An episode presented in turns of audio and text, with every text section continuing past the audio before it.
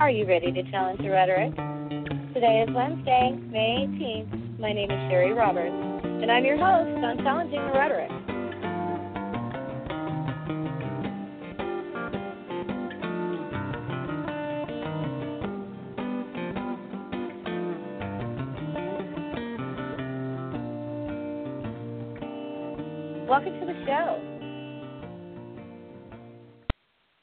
I'm going to be wrapping things up a little bit with Mark McConnell.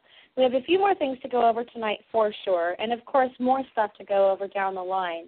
Uh, together over the past month or so, Mark and I have covered a lot of bases. Together, we've filled in a lot of the blank spaces for you, where before it was mere speculation or even maybe some conspiracy fodder uh, or bias, uh, for that matter. Um, you know, there was a void there, and, and I think that we did a pretty good job of filling it, uh, or filling it. Through, through it all, we, we've given you also a more accurate and, and richer version of the Oregon standoff story. Uh, I would even challenge that as far as coverage in general, that you know that's that that you found here with me in the show and and on my website has been possibly uh, more in depth and more personal than uh, most of the stuff has been out there so far uh, on the topic. So I feel really good about that, um, about having that opportunity to provide that for you and also for myself. Uh, and maybe even for Mark, I'm sure that Mark's learned a lot of things uh, along the way as well um, about you know there's there was something really wonderful about being able to connect with kind of the quote unquote other side on on a meaningful level. So I really thank Mark for trusting me and for the near constant communication that's been going on between us for uh, you know a month or so now. Time that's eaten into his days and my days and even some of our nights, and uh, just all the you know for the purpose of being able to share with you uh, and each other what really happened uh, in Oregon. So 37 people have been indicted between the two armed standoffs, and there sure still be more indictments as time goes by leading into the trials and then we'll have you know the trials themselves September for Oregon, this next coming February for Nevada. So obviously the story is far from over. Almost every day there's new court documents or some new piece of information out there. So I will definitely continue to cover the story. Uh, I just want to let the listeners know who keep having these cravings for me to have Mark on the show that uh, you know he's not necessarily going to be here every single week. Uh, the ramifications and the repercussions also of what happened here in Oregon as well as in Bunkerville, Nevada, those are going to be very far-reaching on many fronts. Not not everything is going to be for the better. Uh, but that's also a different story and a different show down the road. Tonight, Mark and I are going to discuss the potential implications of some of the lower level arrests that have been made.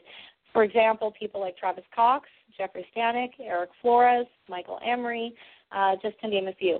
We're also we're also going to go a little deeper into Mark's background, since you all are uh, so interested from all sides of this. Uh, you seem very interested in Mark, um, so we're going to go deeper into who Mark is, uh, how he got into militias to begin with, what his thoughts were when he first got in versus what his thoughts were along the way versus what his thoughts are now uh, after all that's happened, and and even I, I would I would caution you that a lot of his thoughts had already started changing prior to um, you know what happened here in Oregon, which is the result of his actions uh, during this whole escapade here. Uh, but I do want to say that as we're learning who Mark really is and, and who some of the other people that I've had on the show really are in, in, in relation to this, uh, I, I do believe that, that Mark is a, is a good guy. He's, he's one of the good guys. He's a good man. But sometimes the good guy doesn't always start out as the good guy. We all have past. We've all done things that we're not proud of, um, or things that we don't care what people think of, or whatever. But things that maybe we've modified or changed our thoughts and views on along the way, and that too is part of the story. Because without that real basic understanding on a human level for anyone, we are never going to be at the root of truth for anything. But before I bring Mark on the show, uh, here's the details that I give you each week to help you engage with us. During each live broadcast, you can interact on the Facebook page at facebook.com forward slash challenging the rhetoric.news. And on Twitter, you can find me at CTR Newsfeed. For tonight's show, we're using hashtags CTR, Oregon Standoff, Bundy Ranch, and of course, Liberty Rising. All of the stories I cover are available on the website at challengingtherhetoric.news. Uh, I would like to mention to those listening, I will not personally be very active uh, on social media and in the chat rooms tonight. As I told you, I think about a week ago, I had a cyber attack on my computer. Uh, most of it is non functioning right now particularly trying to type anything on the left side of the keyboard. Uh, that will be resolved by Thursday. Uh, so if you are in the chat room, know I am there, know I am watching, and I'll chat as I can, but it's going to sound like gibberish when I try. Uh, but please do seek out my social media manager and the chat room mo- moderator, Sue Shugarts. And if you have a specific question for me, you can uh, direct it to her, get her attention, and she will make sure I get it. Uh, I will try to get to your question in the context of where the conver- conversation is when I get that. So if you want to chat with us in the chat room and interact or ask questions or whatever, you can find it at blogtalkradio.com forward slash challenging rhetoric with Cheri Roberts. That's C H E R I Roberts. Click on show number 32 the chat room will appear right beneath that slider. If you're already on the page and you don't see the chat room, I did launch it uh, right before I went live. Normally I do it a little sooner. So just hit your refresh button and then scroll down and it should be there. Uh, I see it. Uh, there's people in there, so you should be good to go. So remember in the chat room or whether you call in and, and I do any calls, I, I we're going to do a two-hour show tonight there might be a time where I take calls. It depends because there's a lot of different things we want to cover in to to kind of round out, you know, this the series that we've done together.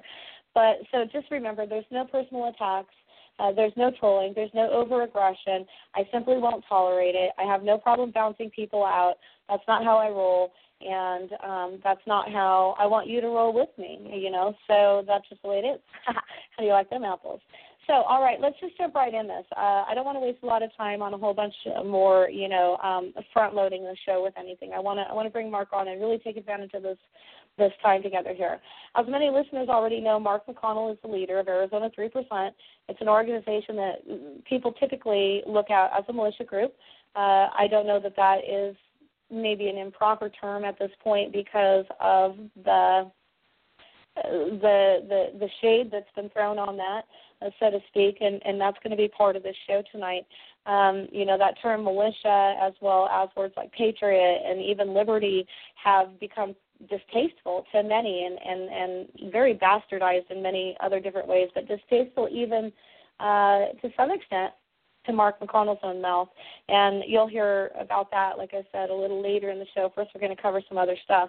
So Mark was the driver of the vehicle that Ammon Bundy was riding. Uh, that he was riding. It was Mark's vehicle. He and and he was of course the driver of his vehicle, uh, doing security for Ammon Bundy as they were driving to John Day on January 26th, the night that Ammon Bundy and several others were arrested, and of course the night that Lavoy Finicum was killed. So Mark, thank you very very much for joining me once again. This is show number four together. How are you doing? I am good. How are you? I'm doing great. Uh, other than this whole like computer thing, I mean, I try. Everybody keeps trying to talk to me, and so I I try to talk back, and then they're like, "What?" And then my frustration level like rises because I really can't communicate in that means right now. And so the the what what what for five minutes of you know computer gibberish, I'm like, oh screw it. but otherwise, I'm doing really good. Um, so you know you've you've been out on the road because that's what you do, and uh, as you're as you're out and about, and you have a lot of time to read and to think and to stop for tacos and all sorts of stuff along the way.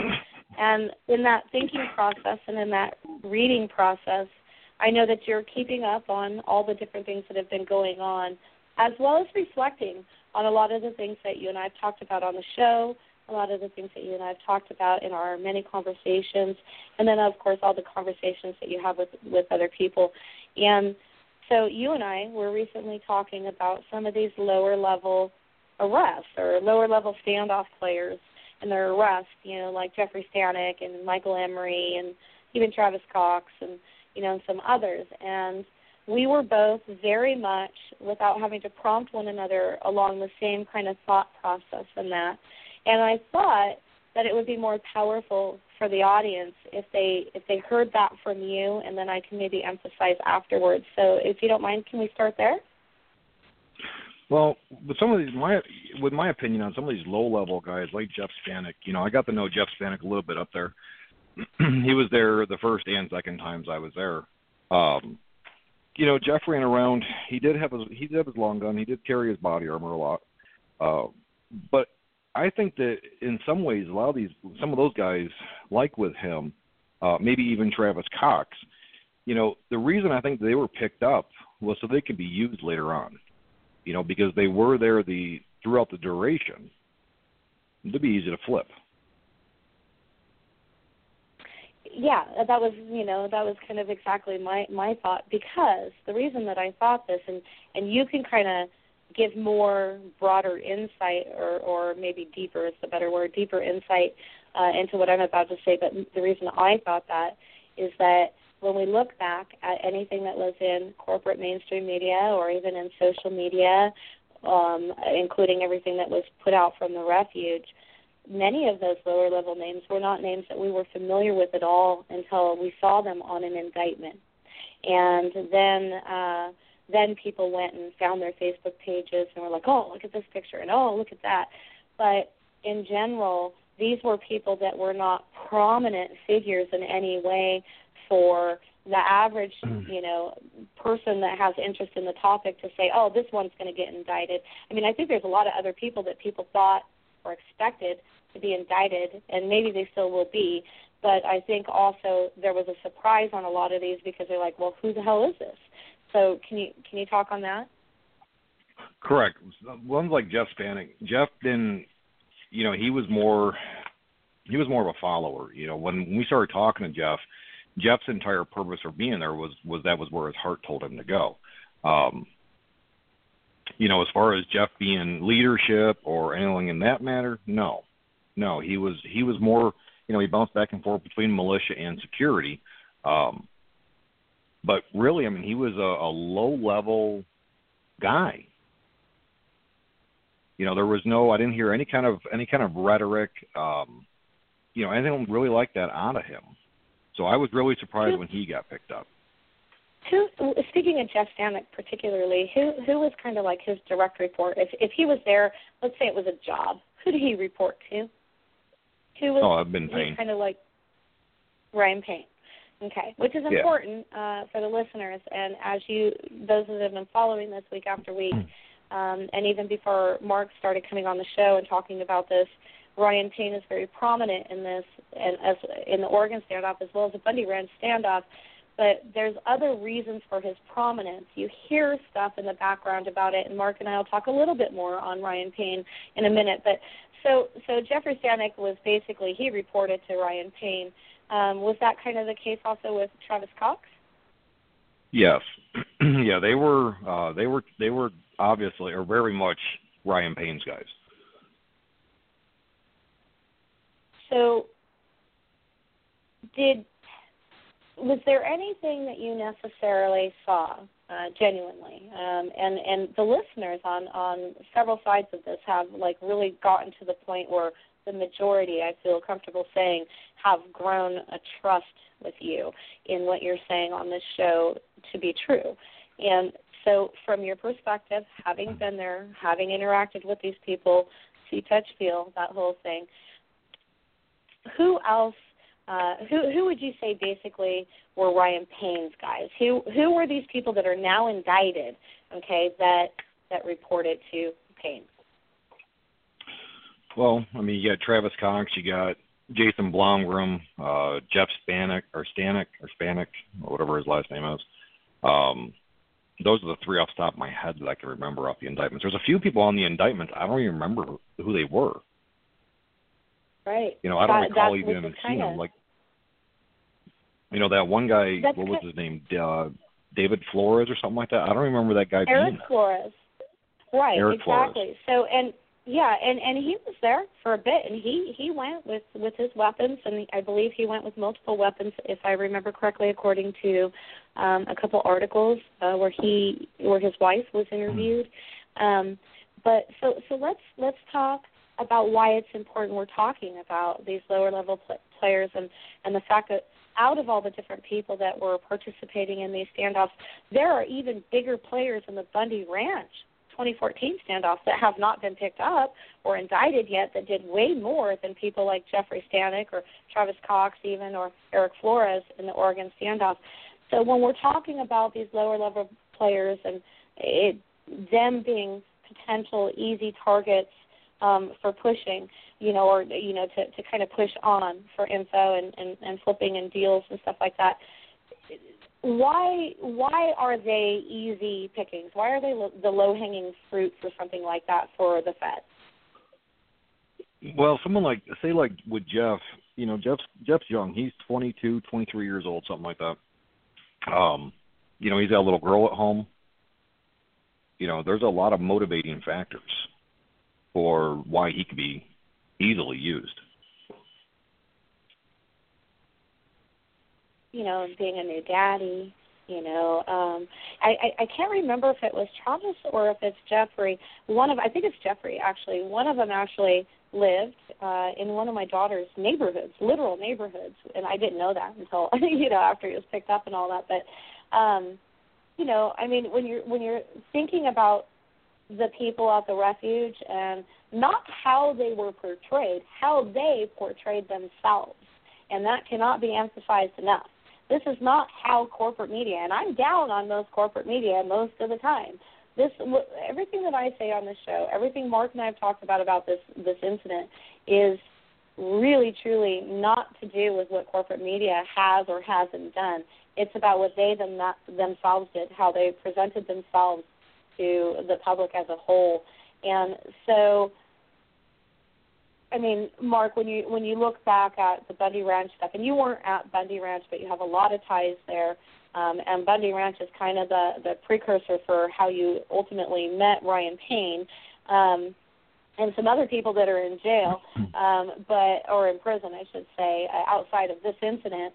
But you know, when what could in your experience with different cases that you've had some part in as far as being near you on these issues with regards to militia and the type of weaponry and the show of the weaponry and stuff, what would be a kind of deal that people of that lower level could actually make?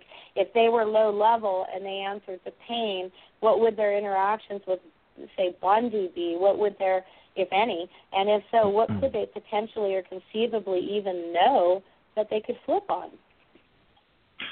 Well, I don't think those guys, with the exception of uh, Blomgren, Jason Blomgren, I don't think that some of those guys really had any interaction with with Ammon or Ryan Bundy. If they did, it would be very minimal.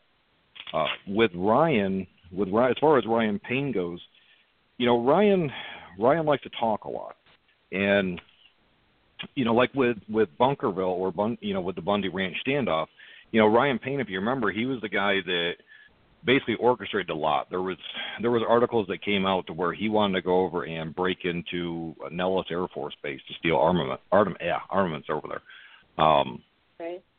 You know, so if he if he had anything say nefarious in the plans or was thinking about anything like that in Oregon, which I mean, if you know Payne and you deal with Payne, you know those kind of thoughts kind of go hand in hand with him breathing. Um, they would know that. They would have all kinds okay. of access to that. Let me let me give a disclaimer real quick. Now, what Mark just said with regards to Nellis Air Force Base and the armament, um, there there has been some news stories about that speculation in corporate media in the past, um, but it, it's hard when you're in my seat to to be able to say those things outright. I have no place in this. I was not there, and all of that. And even though Mark wasn't at Bundy Ranch, again, the ties um, are direct and um, and many long-standing. So the, it, within these worlds, Mark, can you explain how people like you um, and I don't want to go straight into to Ryan because I do want to talk a little bit deeper on that but I think it's important with what you said. How can people like you, or people like Melvin, or people like Lewis, who was also on the show, and other people like that, including those who won't speak up, um, know uh, that Ryan Payne was a problem, and not just his psychological past, but I, what I'm looking for before we jump into that in the in the next little segment is more. Uh, can you address how the information that's being talked about and passed around within your lifestyle of the militias is different than what's out there in the public. When we hear about Ryan Payne, we hear this. But when you guys are talking about people like Ryan and stuff like that within your groups, can you kind of talk about how the difference is and why when when people like you or Melvin or Lewis or others uh, talk about the armament, uh, you know, at Nellis Air Force Base and uh, different things that we're, we'll be talking about. Why? It, I mean, that's not public knowledge in many many players many places. So I don't want this to sound like speculation because there are people that are in the know about these things because of the militia lifestyle. Sorry, long way to get around to that, but you know what I mean now. Hopefully. well, the way the, the way the media portrayed Ryan was was rather soft versus the way that we portray Ryan. Ryan Ryan's a guy that you really you've got to keep your eye on because Ryan there you know like we've talked in your other shows Ryan is looking for that revolution. He wants it and he wants it bad. You know, so Ryan comes up with all sorts of all sorts of plans. You know, um we discuss all that amongst ourselves but a lot of that never hits the media. You know, to give you an example, take like when uh, when Kim Davis was picked was uh I think she was put in jail for what 24, 48 hours, something like that. There in Kentucky, that that clerk that refused to uh, do the marriage license for for gays. You know, right. Ryan, one of his first one of his first phone calls, you know, one of his first thoughts on that, he called me and he called a few others. You know, and his thoughts were, let's go break her out of there. And it's like Ryan, well, that's that's kind of a, you know, that's kind of a lofty endeavor, but he was dead serious about it. He really wanted to go over there. He wanted to break her out. You know, um, that was just Ryan's mindset. Ryan was always he was always looking for that fight, and he was bound determined he was going to get it one way or another, and wherever whatever avenue he could take it from.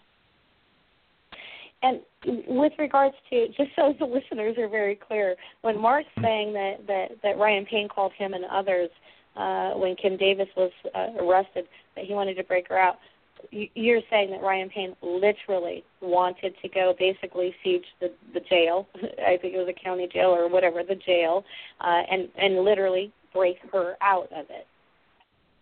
Literally, yes, yeah. The the entire uh, his entire scope onto that was on a frontal assault. It was an offensive. Yes. And so it's really important for listeners to understand that there are some people within these militias that truly believe in only the defensive, but there are also some who seek situations and opportunities out for the particular reason of going on the offensive. And Ryan Payne was one of those historically, and we're going to get deeper into that. But I want to jump back to these lower level players. Let's talk about Michael Emry real quick, Mark. What uh, you know, Michael Emry was a lower level player as far as he was not really a leader uh, of anything except maybe somewhat of those certain things that were happening outside of the refuge. He was there with Idaho 3%. He was the so called embedded reporter with them of The Voice of Idaho. Uh, we talked last week about how unreporterly he was a lot of the times. He really didn't put a lot of reporting out there if you go and look. Uh, so I don't really know what he was doing there other than, you know, what videos are available and what you've shared and stuff like that. But again kind of on on one hand a lower level player. Now this guy just got picked up with a Ma Deuce that he stole and then obliterated in his word the the serial numbers off of. so that in itself is nefarious whether he wanted to sell that weapon you know for money for his little media entity or living or or wanted to use it for something who the hell knows? But how can someone like michael emry who had the different kinds of access that he had be able to help the feds uh, if he were to be being pressed? From your experience well, Michael, with Michael Emry at the refuge. Michael Emry, like we talked last week, was very odd because he did try to portray himself as a reporter, but yet he never was a quote unquote reporter. Um, you know, if if you look at, at, at Emry, I was just watching a, a YouTube video the other day, it was about an hour long, you know, where he talks where he's got an extensive military career and then he was a private military contractor, and then he was working inside of uh, CONUS, uh, Continental United States, um, for the U.S. government. He was infiltrating these different, you know, these different organizations and stuff. But then all of a sudden, he's in Oregon as a freedom fighter. I mean, his complete track record is basically counter what he was, what he would have done in Oregon. Right. So if he was going to provide some sort of evidence that would lessen his jail time in reality what would what kind of evidence would he legitimately have had access to that could help the prosecution there whether again, he, he was recording or not huh well he had a, he was with Payne you know he see a lot of these guys you know and that's something we do have to emphasize to the listeners is there was different facets at work inside there there's different um basically different mindsets inside there. You have, you know, Ammon Bundy and what he was doing, and and with trying to get you know his message out there and try to wake people up. Um, you have that, but then you also have Ryan Payne with OMD, which is looking for that fight. So Do you see what I'm saying? You would have familiar, I was just going to say OMD is Operation Mutual Defense, which used to be Operation Mutual Aid until there was a split. I'm sorry. Go ahead.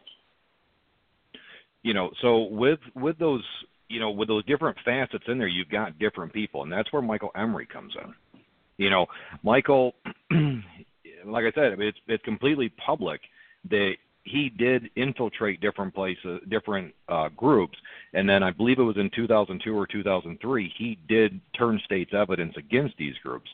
Um you know like like i said in that other video i was watching you know that was his that was he spent years doing that with between his military service and then as a private military contractor and then working for you know he he alluded to different agencies whether it was the FBI the ATF CIA who have you you know and that's what his job was is to infiltrate these other places or these other groups and then you know there Right. was one to where in that one that one there you know he discussed you know a cache of weapons that he had found you know that he had you know blown the whistle on that was in Kansas, you know, and then the you know he had been sent to Idaho with a false identification and everything else. Well, if he's in Idaho under a false ID, then he's obviously doing it for the government. But yet he comes to Malheur as a reporter slash you know freedom guy, you know, and now he's been picked up with having a Ma Deuce that he stole. Uh, as you said, you know, just I mean, he just he destroyed the the serial number on it. Something's not adding up there because one minute you're the government's go-to guy. For years you've been the government's go-to guy, but now all of a sudden you're the anti-government guy. Something's amiss. Right. there. Right, and people are worried about Pete Santilli being a Fed or a plant. Pete Santilli, I guarantee you, was not a Fed or a plant, but he did certainly provide lots of stuff to the Feds, uh, which I believe is the purpose in his whole gun charge in Ohio back in December being dropped so that he could actually participate uh, here in Oregon. So because people would know, I mean, the Feds would know how he would behave, and uh, just like at Bundy Ranch, and they'd provide him a plethora of information. Uh, Emry, on the other hand, has an actual history documented. He talked about it himself. There's very real documents and his own testimony out there available for anyone to listen to. So, um, for the listeners, uh, both Mark and I use the same term, and we said Maud So, if you're if you're uh, confused at all what that is, Michael Emry had a uh, a Maud is a, a 50 cal- caliber uh, M2 machine gun, and um, these things uh, they did test fire it. Uh, it did work. It was in perfect working order, and these things fire like 60 shots off, like what per, per minute or 600 per minute, or how does that work? You're you're a gun dude. How, how what does it do? Yeah, it's like six. To, I think it's like six to seven hundred rounds a minute. That's a little bigger of a Yeah, cap, I bigger of a weapon than I'm used to. See now, and that's something that that yeah, I know. I clear my throat. Yada yada yada. Um, Drink. you know, that's something that exactly. See, and that's something that you know you just hit on that with you know with Pete Santilli. You said that he provided stuff for the government, but that wasn't. I mean, we need to make sure that that's clear that it wasn't direct. Okay, you know, um, right. Pete did work to keep everything, you know, to keep everything transparent, and he was doing his, Right. you know, his quote unquote media broadcasts. Um, now, if you watch some of Michael Emry's videos, one of the things I've picked up with Michael Emry's videos is when he does them, he's giving you insider inform. He's giving inside information of what's going on in the refuge. Okay. Now, if Michael on my train of thought, if Michael is still working for the government, what's the best way to get it out there? Not necessarily covert, but you got YouTube. Why not just put it out there and say a news broadcast, and then whoever is watching you can then just sit there and go to YouTube and pick it up, and they can watch it right then and there. No big deal.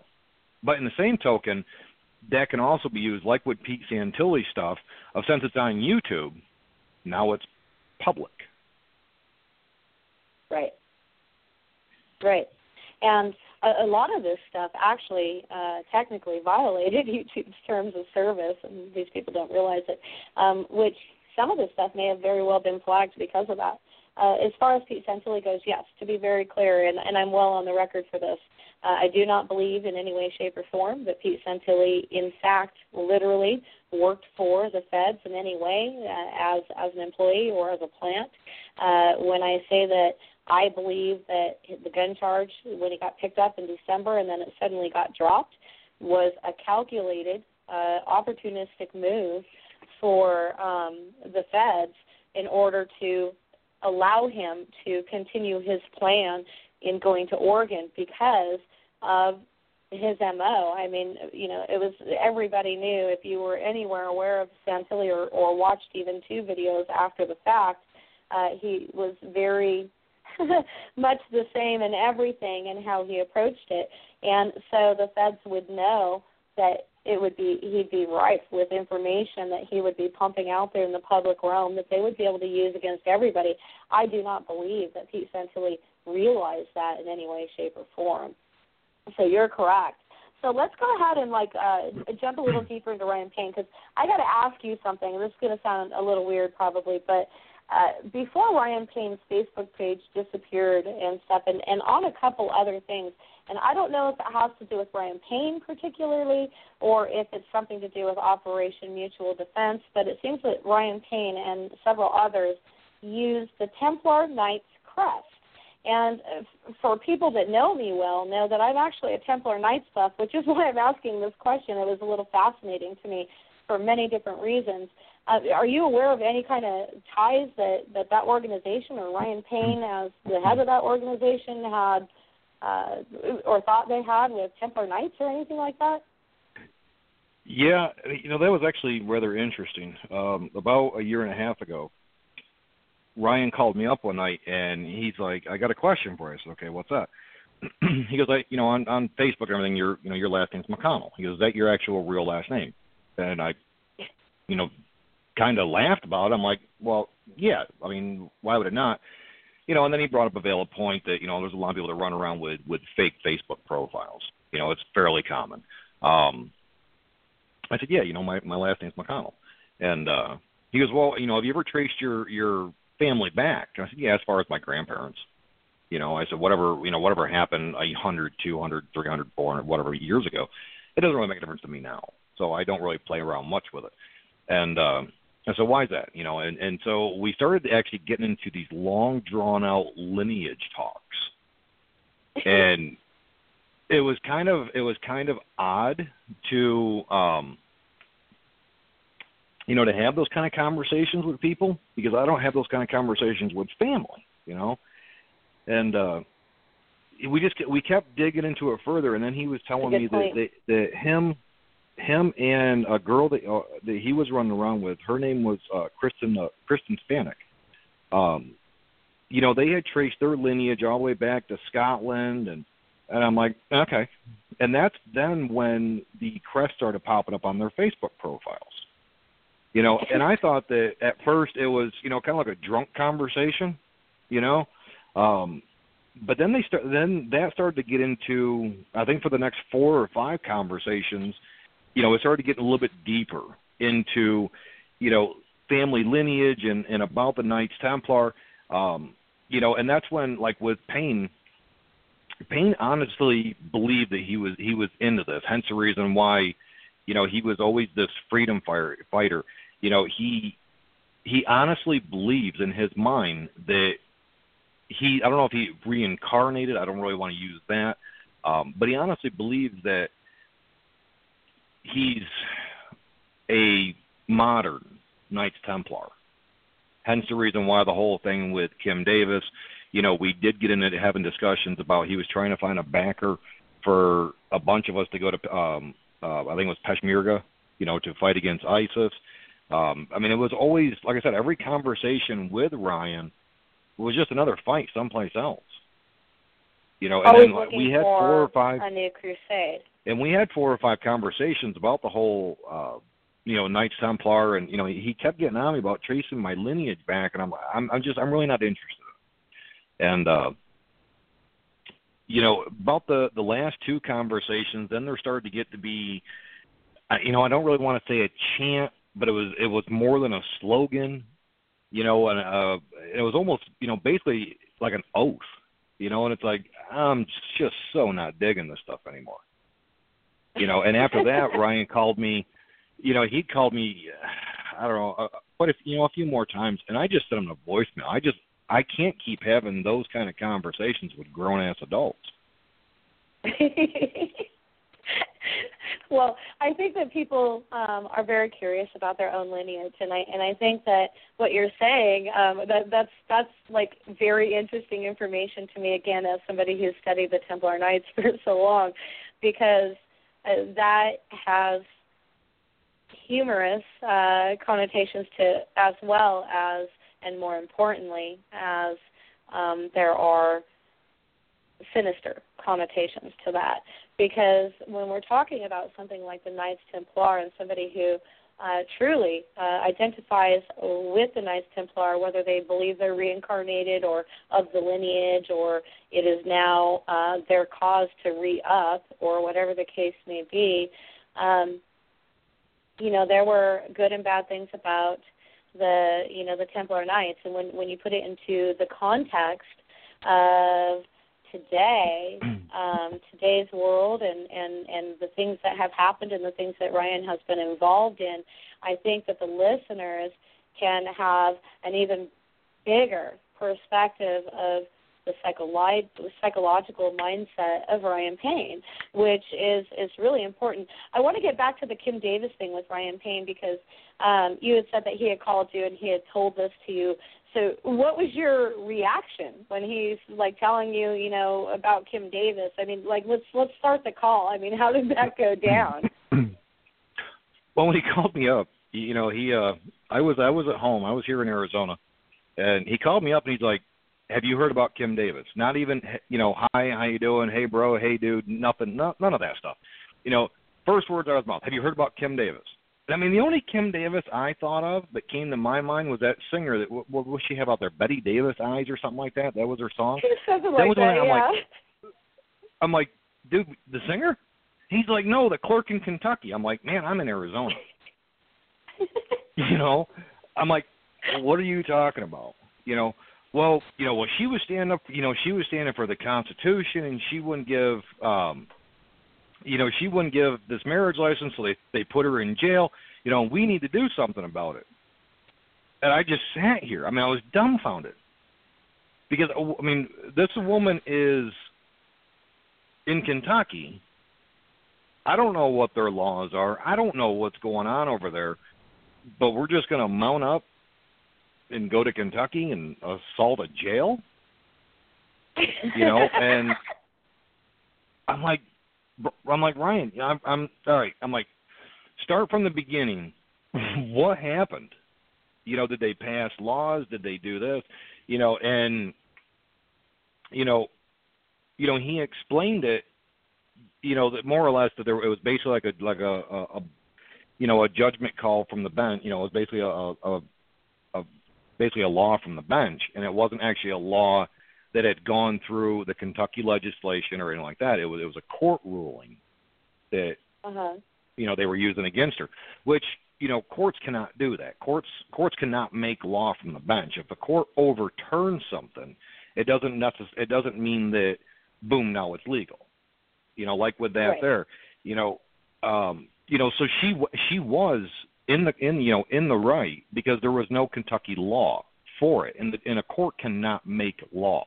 You know, that's something that is very, um, you know, is very much lost. You know, in in today's government, and uh, but I mean, he was just before I mean before anybody even got involved over there, anything. I mean, this was the first day she was in jail, and we were going to go bust well, her out. Did did Ryan address uh, did Ryan Payne address anything to do with the religious connotation of of her and who she was publicly, as far as uh, what, what had come out as far as the whole religious aspect of it? Because my understanding of that mm case was she felt she was standing up for her religion. Now I, I believe she was a Christian. Ryan Payne is a Jesuit Jew. Uh, you know, Ammon Bundy was a Mormon. So where did Ryan fit into the religious aspect of her arrest? Yeah, Ryan you know, and that's where Ryan was supporting her. And I mean, you know, under full disclosure, that's where I support her too, because she was standing up not only for what the law was or what the law wasn't, but she was making a stand on principle. You know, and that's something that you do have to admire is someone's going to stand on their principle, even if they're wrong. If they have the courage and the conviction to do it, you have to admire that. Yeah, I agree. I agree with that. Um, so I, I want to jump back over to Ryan Payne and the Templar thing. Uh, Karen in the chat room. Um, the question, oh, by the way, on religion came from Tricia in the listener chat room. And if you want to jump into that listener chat room, we still got an hour and 20 minutes or so to go here. So go to blogtalkradio.com forward slash challenging the rhetoric with Cheri Roberts. It's C H E R I scroll down underneath the slider in the chat room should be there live for you. Uh, Tricia was the one that had the question with regards to religion, and now I want to go to a question from Karen. Karen has a question with regards to, or not a, not a question, a statement. She says that uh, one of the other co-defendants, Duane uh, Ehmer, Ehmer, uh, I believe he's from Oregon actually. He goes by the Facebook name of hmm. Sage Templar. Um, so, are you aware outside of Ryan at all of other people that try to emulate that whole thing? There was there were other people with the OMD organization that were on these different calls, uh, and I do fault myself for it because I didn't I didn't pay enough attention to it because it was such just such a foolish conversation that it was hard to take serious. You know, so there were other people on there that, you know, we're all into all we're into the the Templar um, lineage and and so on and so forth me being me, I just couldn't take it serious. I mean, it was like being in a room talking with a bunch of eight year olds. Have you found that to be true in a lot of your conversations with different um, militia groups or people that call themselves militias? Not really with you know a lot of the different militia groups. With some of them, sure. You know, some of these militia groups, you sit there and you're like, oh, shit, dude, you can't even be serious anymore. How how many how many times do you encounter um, within militia groups, uh, let's just say in the last mm-hmm. five years, Mark, how many times have you encountered somebody like Ryan Payne? Probably half a dozen. And how many times have you encountered, or about how many, have you encountered within those same groups that were kind of lackeys of that person that was like Ryan Payne, like the people that are like Travis Cox, or you know what I'm saying, the, the lower level people that flock to hmm. that as if they're like cult leaders. There's a lot of people that are doing that. There's a lot of people that, you know, in this country, a lot of people are trying to get involved. They're trying to, you know, they're trying to they're, they're trying to help. They're you know they're again think like with with Geoff Stanek you know, Geoff believed his heart was in the right place. But in the same token, taking over a bird refuge. Okay, so he believed that he was, you know, that he was righteous in what he was doing. There again, standing right. on his principles. You know, so you do run into a lot of them because guys like Ryan Payne, there's a couple of down here in Arizona um, that are current residents of Florence Prison. You know, they're they're the same way. Those guys there have the loudest mouths. See, and that's where the problem where guys like me has come in because I've kind of stayed back. You know, I've I've always been the guy that is trying to stay more in the background, just trying to do my thing, trying to hook up with, you know, other people that that can help me, you know, with my goal uh, of community changes. And so my voice isn't out there. But in the same token, I'm not you know, I don't. I'm not going to make any kind of rash statements. I'm not going to say, "Hey, we need to go do this. We need to go do that." Um, I'm not going to do that. So therefore, I get drowned out by some of these guys. do you how often do you assert yourself uh, when when when you feel like it's somebody that's kind of going along the veins of um, you know Ryan Payne and that path what um, and we're starting we're starting to kind of jump into your background so we're we're gonna we're gonna go somewhat out of sequence here just because that's how the conversation is leading us. So who you are now today okay? When you see somebody that's like ryan payne i mean what is your kind of your first response to something like that within your organization or one that you're attached to? With any of our organizations guys like ryan payne don't don't mesh. They don't fit in you know we we won't we don't allow guys like that to come in you know we had guys like take down here in arizona you know last week when we were talking about you know, border operations, you know, I made it really made it very clear, or at least I tried to, that um, you know, we're more of a humanitarian group. You know, we're not out there to to harm anybody. You know, we would we will stay within accordance of of Arizona law as far as self defense goes. You know, there are some groups out there that's what that's their you know, that's their stick is to you know, harm Mexicans or harm illegal stuff like that. Those groups there, we monitor them, and once we once we start monitoring them, we blackball them. You know, we had a group down here that, you know, like I said, two of the guys are uh, down here in well, yeah, two of the guys are down here in Florence prison right now. now I maintain contact with them, and whenever I knew they were going to be in the field or wherever they were going to be, then I would start calling different groups that were in those areas and go, hey, by the way, so and so is going to be in your area. You know, and then they would kind of they would shift, they would maneuver, they would do whatever they've got to do in order to keep that person, you know, to, to once they get the area, they don't want to stay there, and they bounce them back out of there. There's only so much that we can do to stem the flow of the Ryan Paynes when it comes to I, I can I can see that, that that would be an issue. Um, when it comes to people that start crossing lines, and as you're monitoring them, whether you've you know bounced them out of your own organization or whatever, but they're still you know doing what they're doing, and you're kind of monitoring what's going on. How often do you intervene? Because you certainly intervened in the Mel, in the Malheur uh, episode. Um, you went out there twice with purpose uh, the first time and the second time predominantly to get people leave. You had interactions with Ryan Payne. Um, so how how do you address that with their public? So let's say not the public, but let's say the problems with Ryan Payne that brought you back the second time to Malheur. How do you address that with people around uh, that are involved with him or whatever that situation is? Well, take like with Ryan up there. Um, you know, that's where the the meeting for the seventh came in.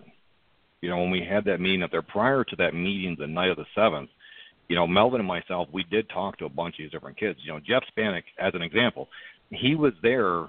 There was four of them, Geoff and three of his buddies that came there in one car. You know, um, Ryan and Jason Patrick had gotten into this big kick of you know, stand on their principles and, and so on and so forth and standing for the Constitution. That's when, you know, Jason Patrick gave his big speech that, you know, he would stand in front of the, you know, he would stand in front of a tank even by himself for his Constitution. Okay. And later on we find out that that was exaggerated. Um, but when we were standing there mm-hmm. talking, mm-hmm. you know, there was about, there was about seven or eight guys who were standing there talking to Melvin and myself. And the east gate was about a hundred yards behind us. So we were standing right there next to where the chow hall is. Um, you know, just for just for curiosity, you know, because these guys were, you know, ne- they they had never been military. Geoff Stanek is an Army vet. You know, he is 11 Bravo. He was uh, he is infantry for the Army, and I believe he had one tour in either Iraq or Afghanistan, or yeah, either Iraq or Afghanistan. I don't remember which one it was, but I do believe that he had overseas deployment. You know, but we're standing there, we're talking, and we're trying to get through to these guys that the message and the mission is righteous, but what is going on, the actions are not. Okay, so with having that conversation, you know, we stood there, and I'm, I, I keep eyeballing this one kid, and I, I felt bad for him because if something would ever happen, he'd have been done. You know, he's got a, an SKS on literally on a, on a on a piece of rope sling. You know, and talking with these seven or eight guys that are standing there, you know, just for curiosity, you know, I made the comment to him, okay, well, if law enforcement comes through here right now, what do you guys do? You know, one guy's like, oh, you know, I'm gonna, you know, I'm gonna repel them, I'm gonna keep them back, and then that right there started the mob mentality right there. And there was a few more, that you know, well, that got onto that bandwagon. Mark, can you can you I think I think exactly what you just said about repelling them and holding them back is is pretty much how most of the people that are in jail right now awaiting trial and those on pretrial release like Jon Ritzheimer, etc., um, that's kind of part of why they are facing trial is because of that verbiage that they used that was that they they weren't going to surrender that that they're not going to go on the offensive unless you try to remove them, which is basically saying, "Hey, touch me, you know, try to make me leave, and I'm going to shoot you."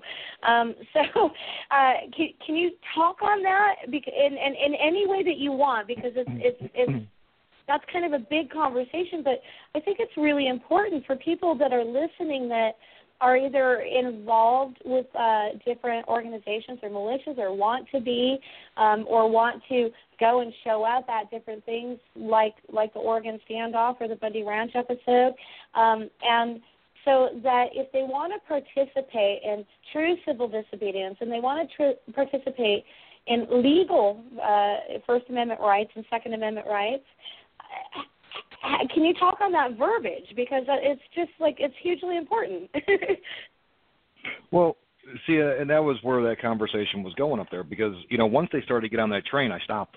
I'm like, listen, guys. The bottom line is, if you have law enforcement that comes through here right now, you know, if you so much as try to raise the muzzle, if you try to reach for a handgun, you're done. You know, and that's where a lot of these guys don't really don't really grasp this. You know, um, take like you know there was a law that that in Nevada that Michele Michele Fiore is trying to put out there that if somebody's got a gun dra- trained on you, you've got the right to pull your gun. Okay, I'm extremely fast when it comes to drawing and shooting. Okay, but if you've already got a gun on me and I don't have mine in my hand, I'm at a severe handicap, and that's what we tried to emphasize you guys. And, and the people that would know that, you know, are your guys that do have either military or law enforcement experience, you know, or are tactical trainers or what have you. Okay, um, so we tried to emphasize that to these guys, you know, and then just for just for curiosity, you know, I told him I said, you know, one of the guys asked me, well, what happens if law enforcement comes to there right now and you're standing right there? My hands are going on the hood of that truck. Man, I'm not looking for a, for a showdown. You know, I've been on two way firing ranges. I've been shot. I've been shot. I mean, I've been shot at. I've been, you know, I've shot back. Uh, you know, I've been on this realm. I'm not looking for that against Americans, and that's what a lot of these guys don't get. These are still Americans coming in there, okay? And you know, I'm like, okay, so well, if they come through right now, who's who's who's their eyes going to be on? Who's the first person right here? Their eyes are going to be on and watching. You know, and everybody looked around you know, and like I said, you're you're up there. You know, you're dealing with a bunch of guys that are wearing like commercial Realtree camouflage and stuff like that, and then you got me standing there. Okay, Melvin standing there in a pair of jeans and a jacket. You know, then you got me standing there. I'm standing there in five elevens, Sig Sauer on my hip. You know, I conduct myself. You know, professionally. That's how I was raised. That's how I live. Okay, and their all eyes came back on me. They're like, "You, you're gonna be the one they look at." I'm like, "No, you know, and they're like, well, how do you figure not? And I looked at them. I said, well, I said actually, the one person they're going to be looking, they're going to be eye banging, and the person they're going to be targeting isn't me. you know, and they look back around at each other, trying to be trying to figure out, genuinely trying to figure out who. And they're like, okay, we don't get it. And I looked at Geoff Stanek. I'm like, son, it's you. He's like, what do you mean?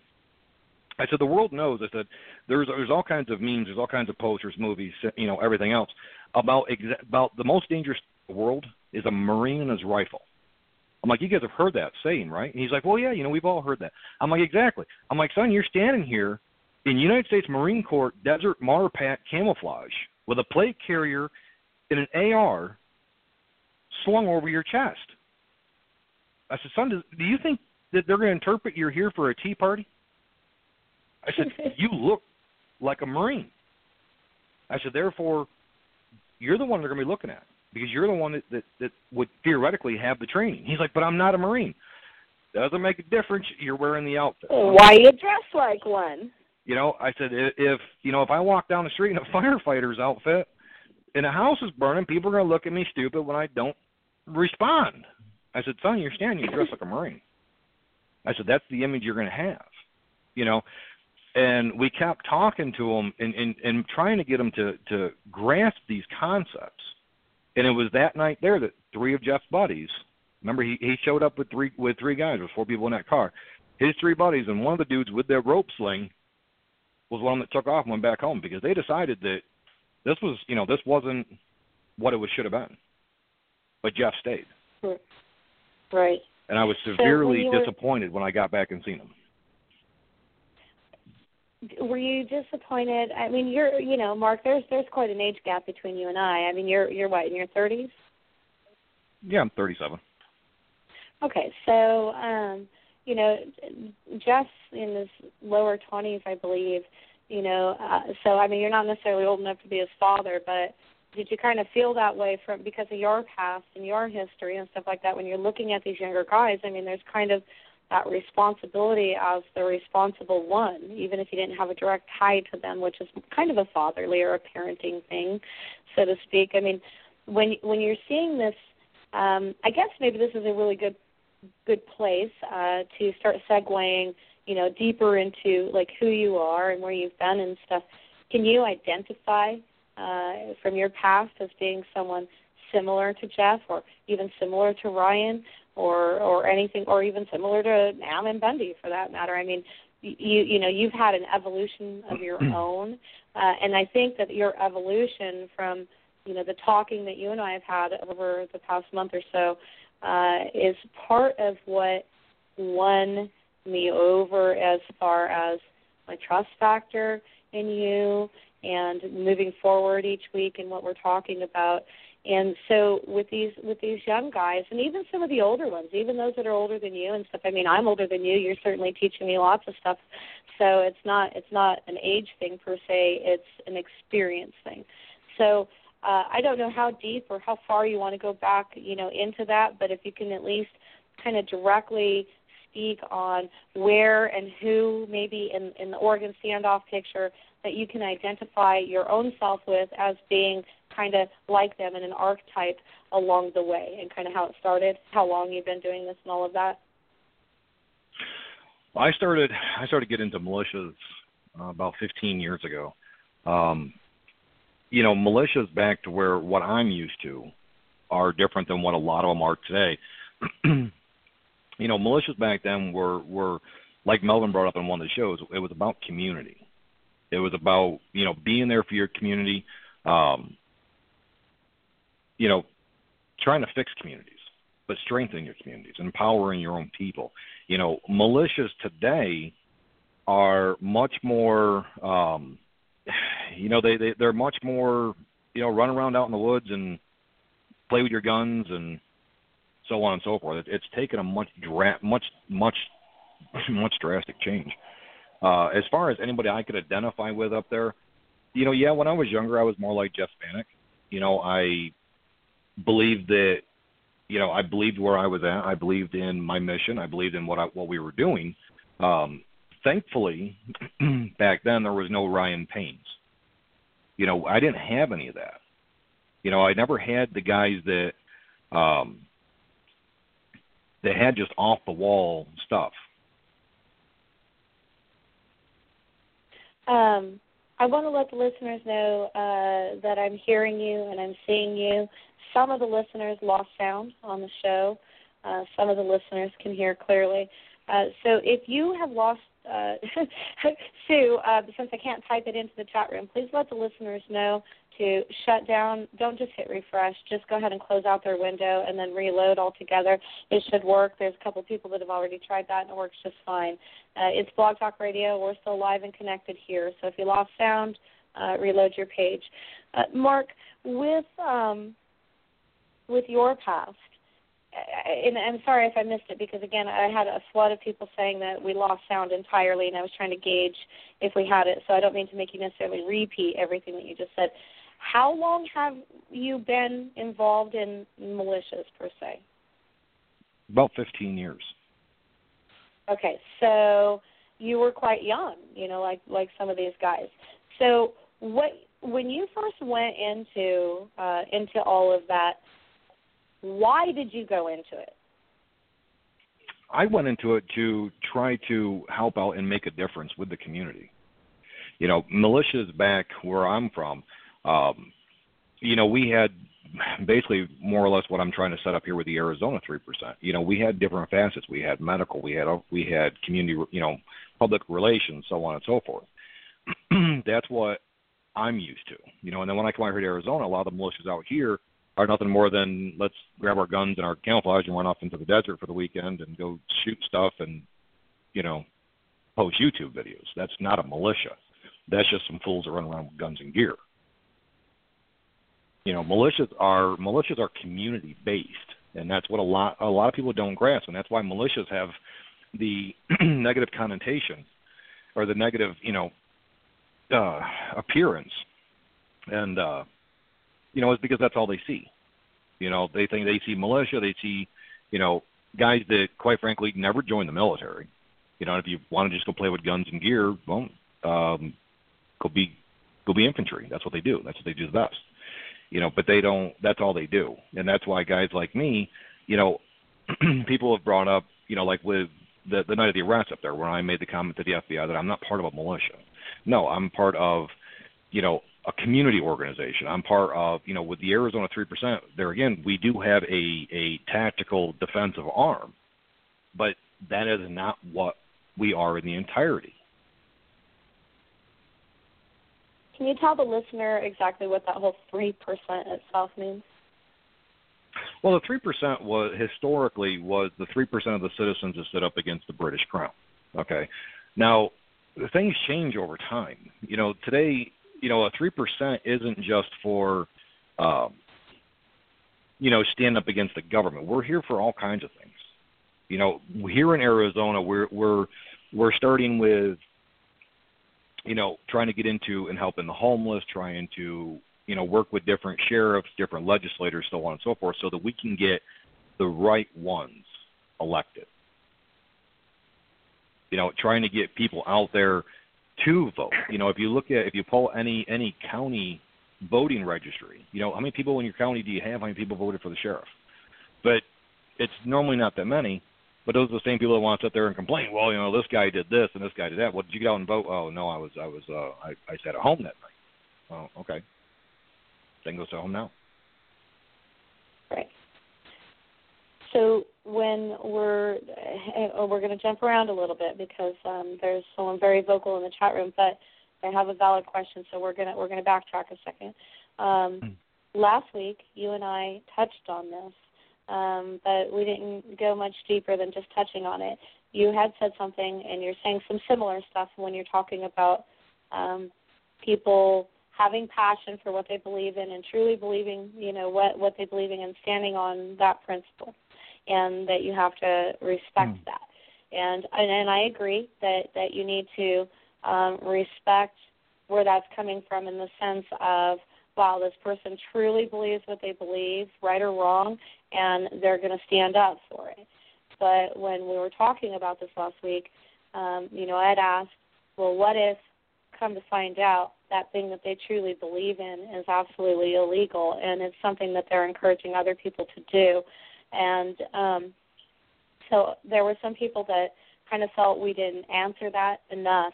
And so when you're talking about standing in, on principle and that you know people need to respect that, um, the the the counter to that is, but what if they're still wrong and it's causing damage because there were a lot of beliefs in certain things that ultimately created the Oregon standoff um, that was based on some fallacies from the Bundy Ranch and you know and embellishments and, and maneuverings and opportunistic things as well. And so there were many people there thinking that they were on this righteous mission uh, based on other people's beliefs, uh, but they believed it fully, which is truly uh, the definition of a cult. So how does the average citizen understand that? How how does law enforcement address that?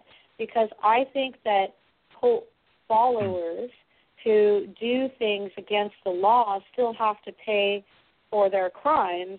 However, I think in the court of laws, uh, that there are some different considerations taken there, but a lot of these people don't really um, realize that and see that. And I see a lot of parallels here. Uh, so can can you kind of talk about that? Because we can't ultimately respect somebody for standing on their principle if they're doing something illegal, encouraging other people, especially when it's younger people that have families that are losing it all, like Travis Cox, like you know um, these other guys we've been talking about. Correct. Well, I mean, there again, there's a big difference between standing on your principle and legalities. You know, um, you can stand on principle and you can admire somebody for standing on their principle, even though they are dead wrong on something. But that doesn't mean you have to allow them to continue. You know, um, take like with Oregon. you know, those guys were standing on their principles. You know, they were standing on their their view of the Constitution, and and I do believe that they had a, a slightly skewed view of what the Constitution says.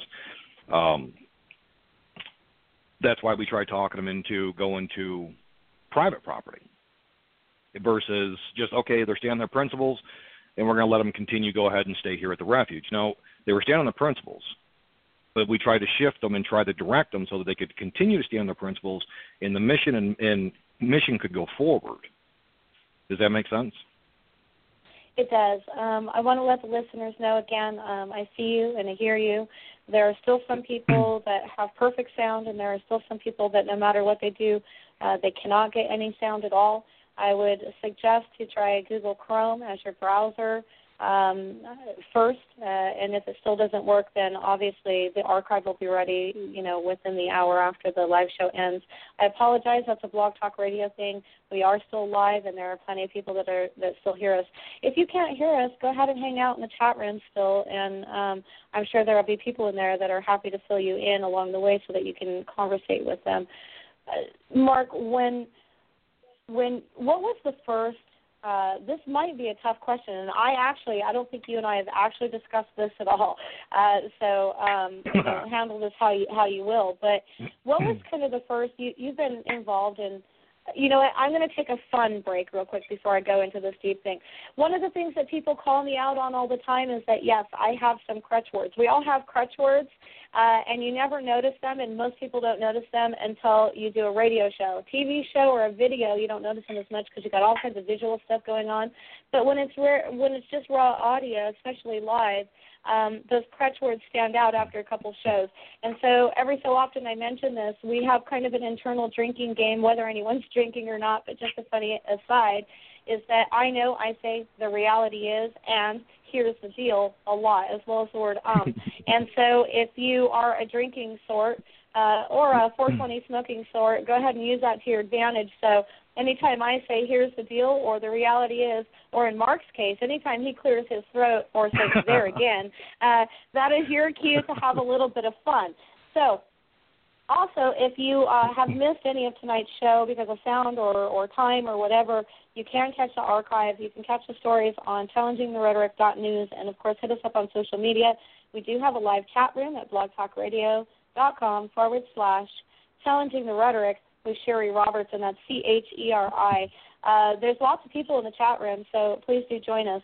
Mark, what was so here? Here, here we're going to go a little deeper, um, and I'm not trying to put you on the spot, but just in this conversation made me think to ask you this. What was the first incident? You say you've been involved with militias for about 15 years. What was the first incident? How long were you into it? And and and I don't know what you can really say about whatever it may have been, but what was the first thing that happened that kind of made you like draw back and question like wow, you know, something's not necessarily okay here, or things might be going in an odd, odd direction, or I really don't want to be a part of that, whatever it may be. Um, it's the other thing because I never, I never got that until I came out here. You know, and once I come out here, you know, before when I when I was coming out here, I started to research being out here. You know, and different different groups are out here, and the ones that kept popping up was like, you know, um, you know, the Minutemen stuff like that because they were the ones that made the news with their dealings. You know, so once I come out here, it was definitely a learning experience because I had never dealt with this. I had never dealt with you know militias that quote unquote do nothing other than just go out into the desert and either do border ops or just train or, or such like that. I'd never seen that before. That was completely new to you me. hadn't seen like the community aspect of it. Well, that was what I was used to. I was used to the community aspect. Oh, okay. I was never used to the the the singularity of just camouflage and guns because there's there's more to it than that. You know, back historically, you know, there there was a lot more, you know, that was a lot more of what it was.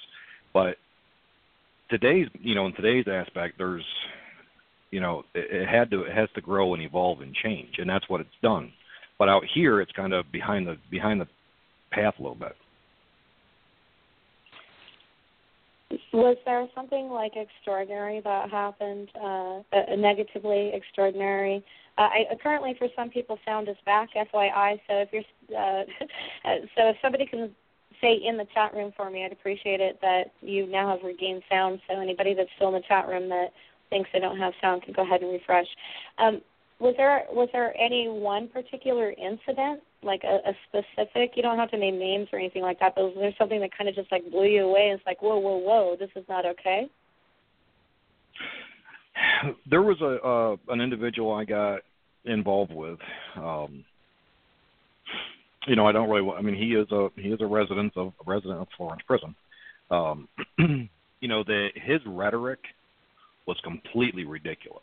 But not only was his rhetoric di- ridiculous, he was he was one of these guys that would just go on Facebook about it as well. And that kind of just blew me away. You know, I did maintain contact with him because there again, he was one of the guys that um you know we didn't want him around us. Right. Was he Does just like sense? a loose cannon sort? I mean, was he just a danger to be around because of stupidity or because of aggressiveness or because I think there's a little of all of that, you know, in in all organizations. Um so when when we're like pointing fingers at situations, not necessarily people or whatever, was it about you know was it how he handled himself like on the dumb level again, or you know that stupidity versus aggressive or whatever, or both? Well, um, I mean, I'll give you the backstory on it. Two years ago, this guy was operating down in Sierra Vista, Arizona. Now, you know, he called up. He had a, you know, he had a good stick with me that, uh, you know, there was all kinds of activity down there, so on and so forth. Okay, so I said I'll I'll, I'll make a ride down there. My truck was in Freightliner, um, had had the front end replaced. So I went down there. Come to find out, they were just hanging out in a motel. You know, so I only stayed about stayed like two days, three days, and I left. Now, it was about two weeks later, a week and a half later, a video surfaced on YouTube on this guy's Facebook page, or not on not not a video surfaced on YouTube, but it surfaced on this guy's Facebook page, and um, what it was is they showed a 308 uh, bolt action rifle laid across the hood of a truck. They had a uh, smartphone hooked up uh, on. There's some kind of adapter you can buy to hook your your smartphone up onto spotting scopes. and what they were looking at was just across the border, uh, just across the fence, there was Mexican military there where they were they were washing themselves in stock tanks. Now, even on the video you could How watch far? it, these guys did not have weapons. 400 yards How far is away? what their 400 ranging yards. was. 400 yards, what their ranging was. Um, so you could see these guys; they were definitely unarmed. You know, they were just washing themselves in a stock tank, and you could hear them talking. Well, the guy that owned the rifle, the pickup, um, you know, he was they're at four, I was like 412 yards. I have a round the chamber. I'm going to take the safety off, and then you hear one of the other guys go, "Dude, there's border patrol coming." So you watch everything get all shaky and everything get taken down real quick. But they put this video on Facebook.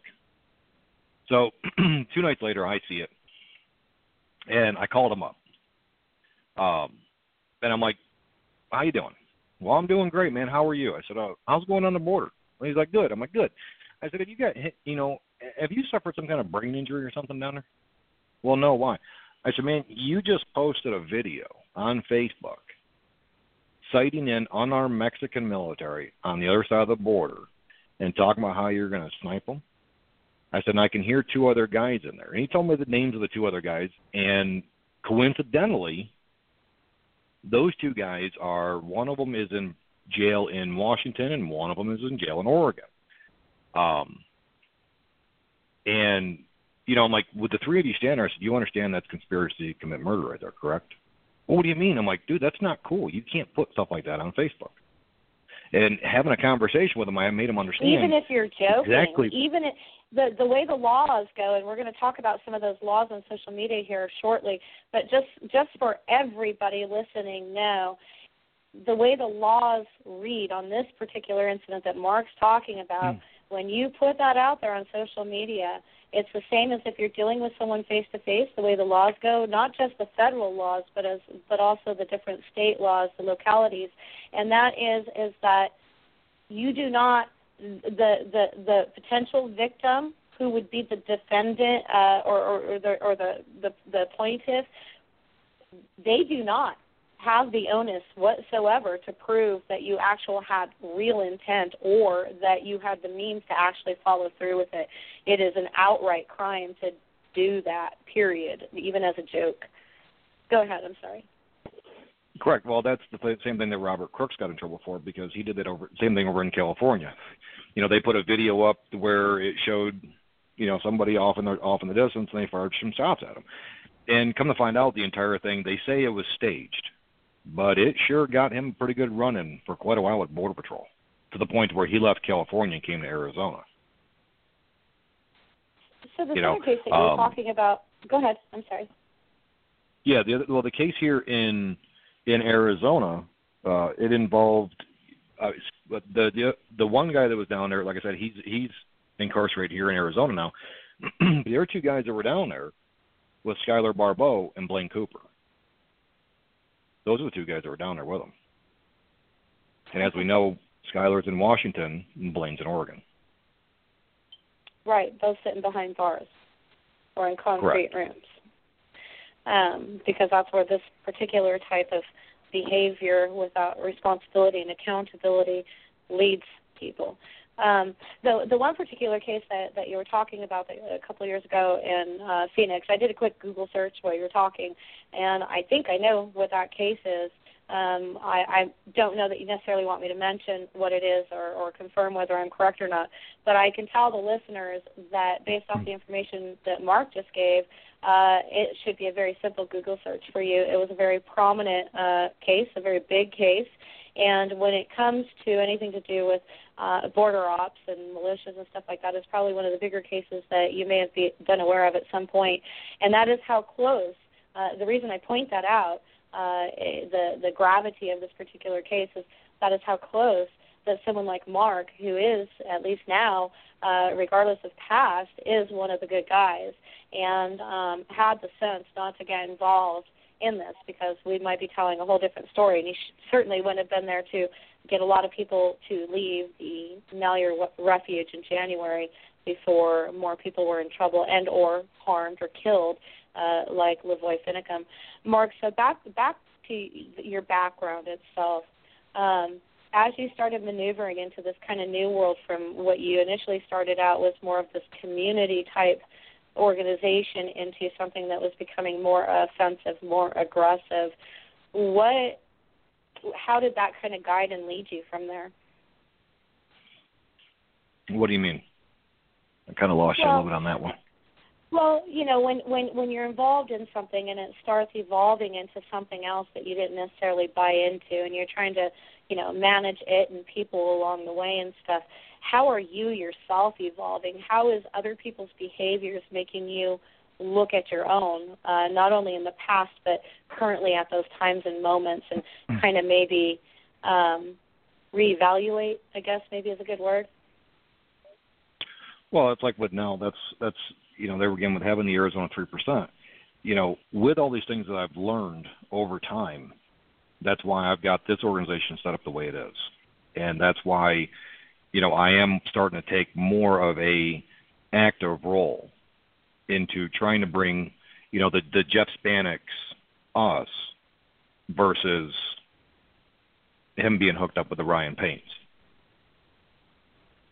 You know, Geoff, there again, Geoff's, you know, he's an Army vet, you know, so he does have a he does have a soft spot with me. Um, you know, those guys there, they they're gonna they they believe in what they're doing and they believe in what in doing it right. Unfortunately, when they're a follower, you can kind of get shifted a little bit.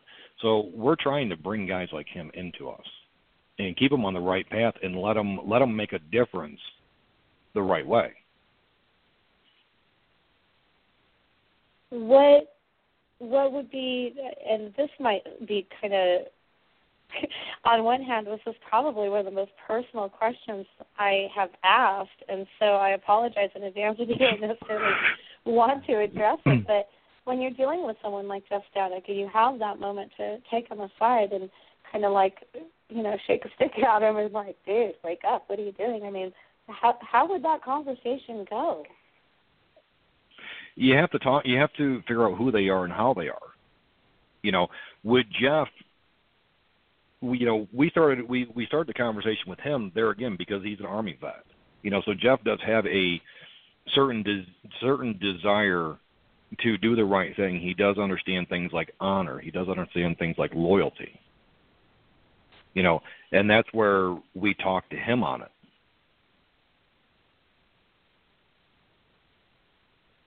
Would you open up the aside from the honor and responsibility in that sense because obviously you have to address their quote unquote patriotism and their cause and their reasoning and beliefs and whatever those may be.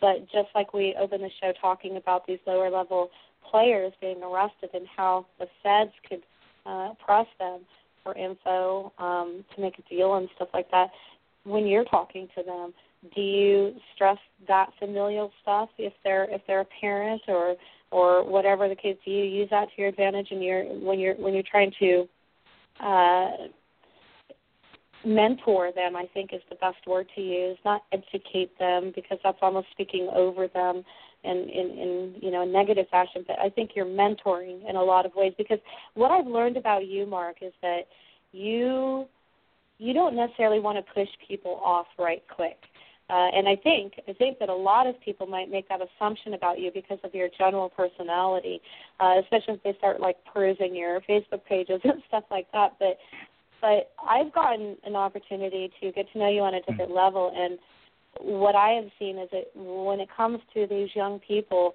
you really do have kind of a fatherly, mentorish approach to them, where you want to give them the benefit of the doubt, but at the same time you want to give them enough rope to hang themselves too if they turn out to they're not good so I can excuse my language and it's rated R tonight so I can say that. Uh but you know, it once once you get to somebody like Ryan Payne who's not going to, you know, kind of write up, you know what I mean? With Ryan Payne, there is no working with Ryan Payne. You got to deal with Ryan Payne as Ryan, you know, with as Ryan Payne, and you got to hit it. You got to come at him full face. You know, with guys like Geoff Stanek, yeah, I, maybe I do. I don't know you know, but when you deal with guys like Geoff, you you can't give somebody an answer. You can't just come out and say, "Dude, this is really stupid," and so on and so forth. You have to lay it out there in front of them. You have to let them come to the conclusion themselves. Sometimes they do, sometimes they don't. But if they don't come to the conclusion themselves, you're never going to gain anything with them. They have to see it. Geoff's buddies, Geoff's buddies seen it you know, in some ways, I believe that Geoff stayed um, on some of the, some of the same, you know, some of the same wavelength of why I went back. You know, if Geoff stayed because because of what was there. I mean, there again, you're starting to talk with, you know, with Malheur, you know, there was a lot of women and a lot of children in there. You know, did he hear something or see something about Payne that made him sit there and go, well, if I duck out of here and something happens, who's going to protect them? No, something like that. I don't know. I don't know what he's seen. I don't know what he heard. You know, I may be way off on it. But I we did have enough conversations with Geoff about duty and about honor to where in my mind that could be logical. Or I could be way off. How do you how do you um without manipulating people because manipulation is never good. But obviously, when we're negotiating with people for whatever our reasons are in negotiating with them, how can you express to anyone listening that's dealing with somebody like that, one of these lower level people that seems so easily led, so quick to want to follow? um, that in their own selves have probably a lot of integrity, but do not know how to project it in such a way that they themselves are their own leader. You know what I mean? How, how can you uh, express? Let's say now we know that Melvin Lee, who's been on the show before, and, and Lewis, we know that they get it. But let's say you were talking to somebody that's kind of on the level of Melvin Lee or Lewis, and they don't get it. How, how would you approach that? I mean, if, if right now was your platform to say something to those people about, you know, straighten up or fly right, so to speak. I mean, what would be like the the gist of it?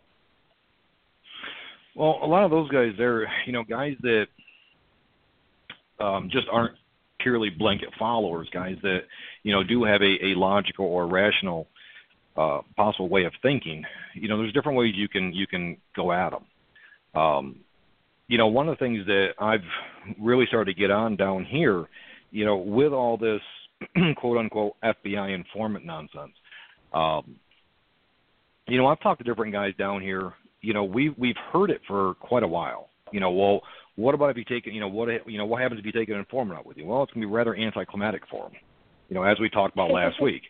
You know, um, if an informant or I mean, hell, even if an if an agent or what have you goes with us, you know, happens to go with us on the border, we're not down there to we're not down there to snipe Mexicans. We're not down there to harm anybody. We're not down there to steal drugs. We're not down there to steal cash. All that stuff that we find goes to Border Patrol.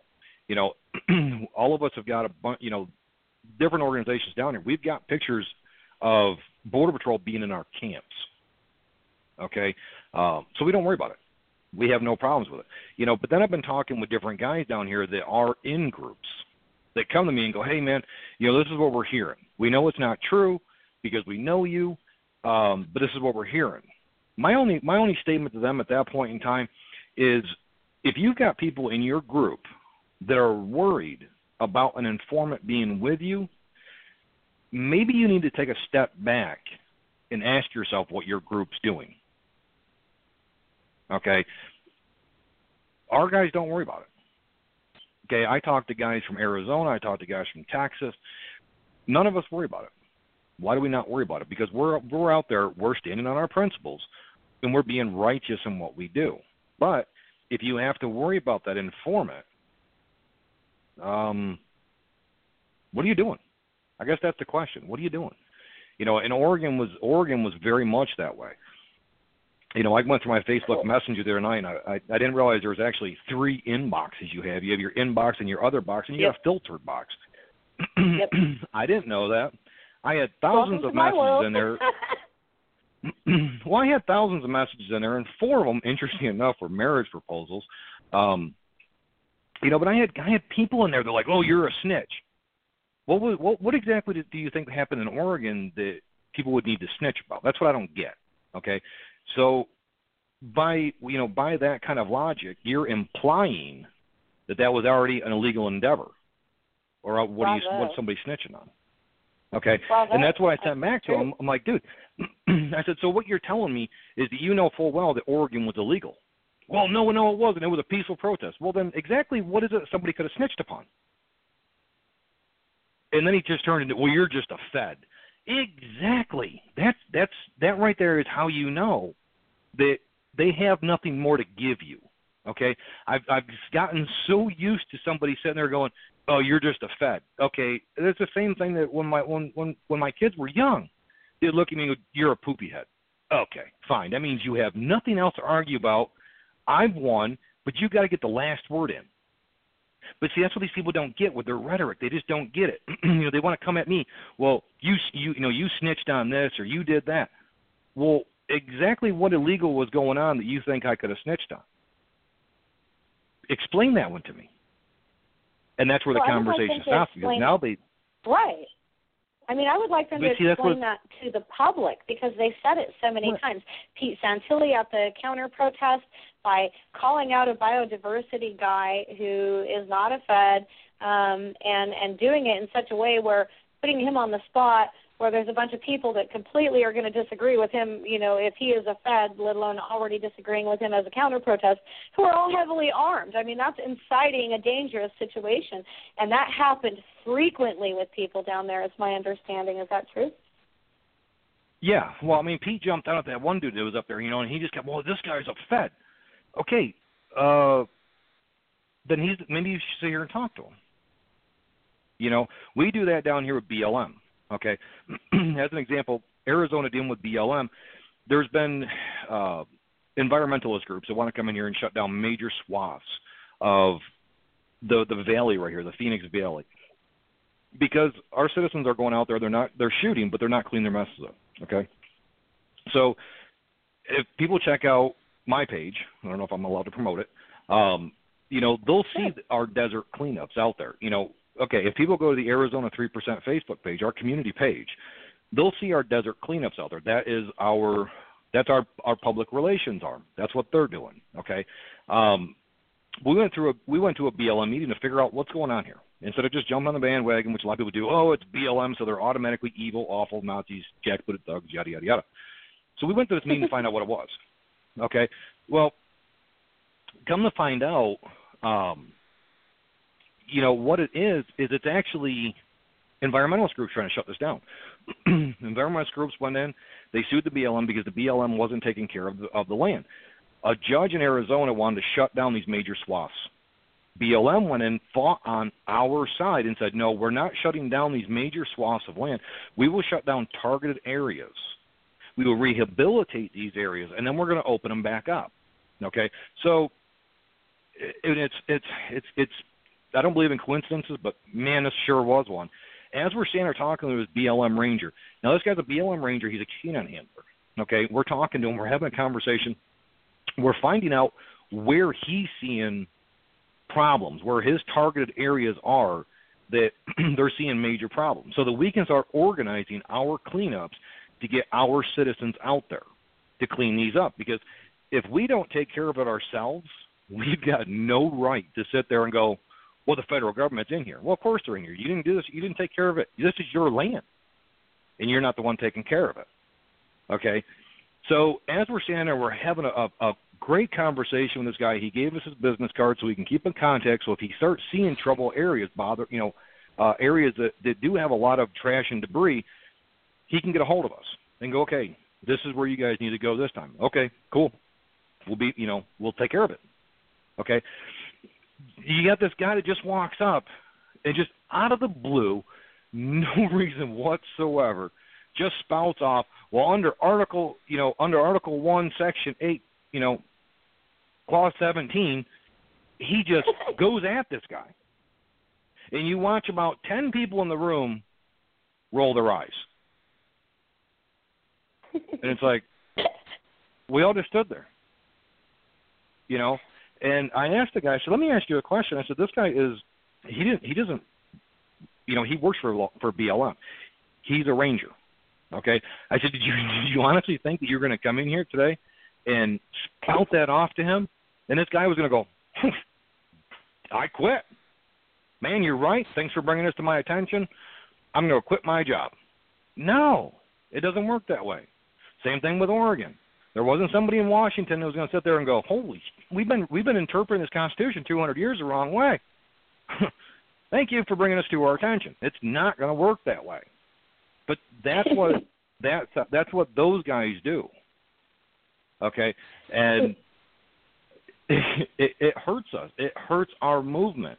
You know, which is big reason why I don't get into the whole well, this one's a patriot and that one's a patriot. Well, Nancy Pelosi said Obama was a patriot for Obamacare. I think a lot of people would disagree. You know, those words right. are thrown around so much. You know, they they they've really lost um they've lost their meanings. They've lost, you know, they've lost everything about them. You I know, don't think that they've lost their they, meaning. I think they've been completely negatively redefined. Well, take like with the with the FBI informant. Um, you know, these guys here, they, they throw this around, and oh my God, I've heard everybody so far is, an FBI informant.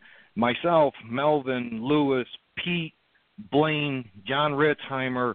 Um, you know, I spoke with Brandon Curtis the other night. You know, and he's like, "Dude, I'm being called an FBI informant." I'm like, "All right, cool. At least you're on the, you know, you're on the same page now.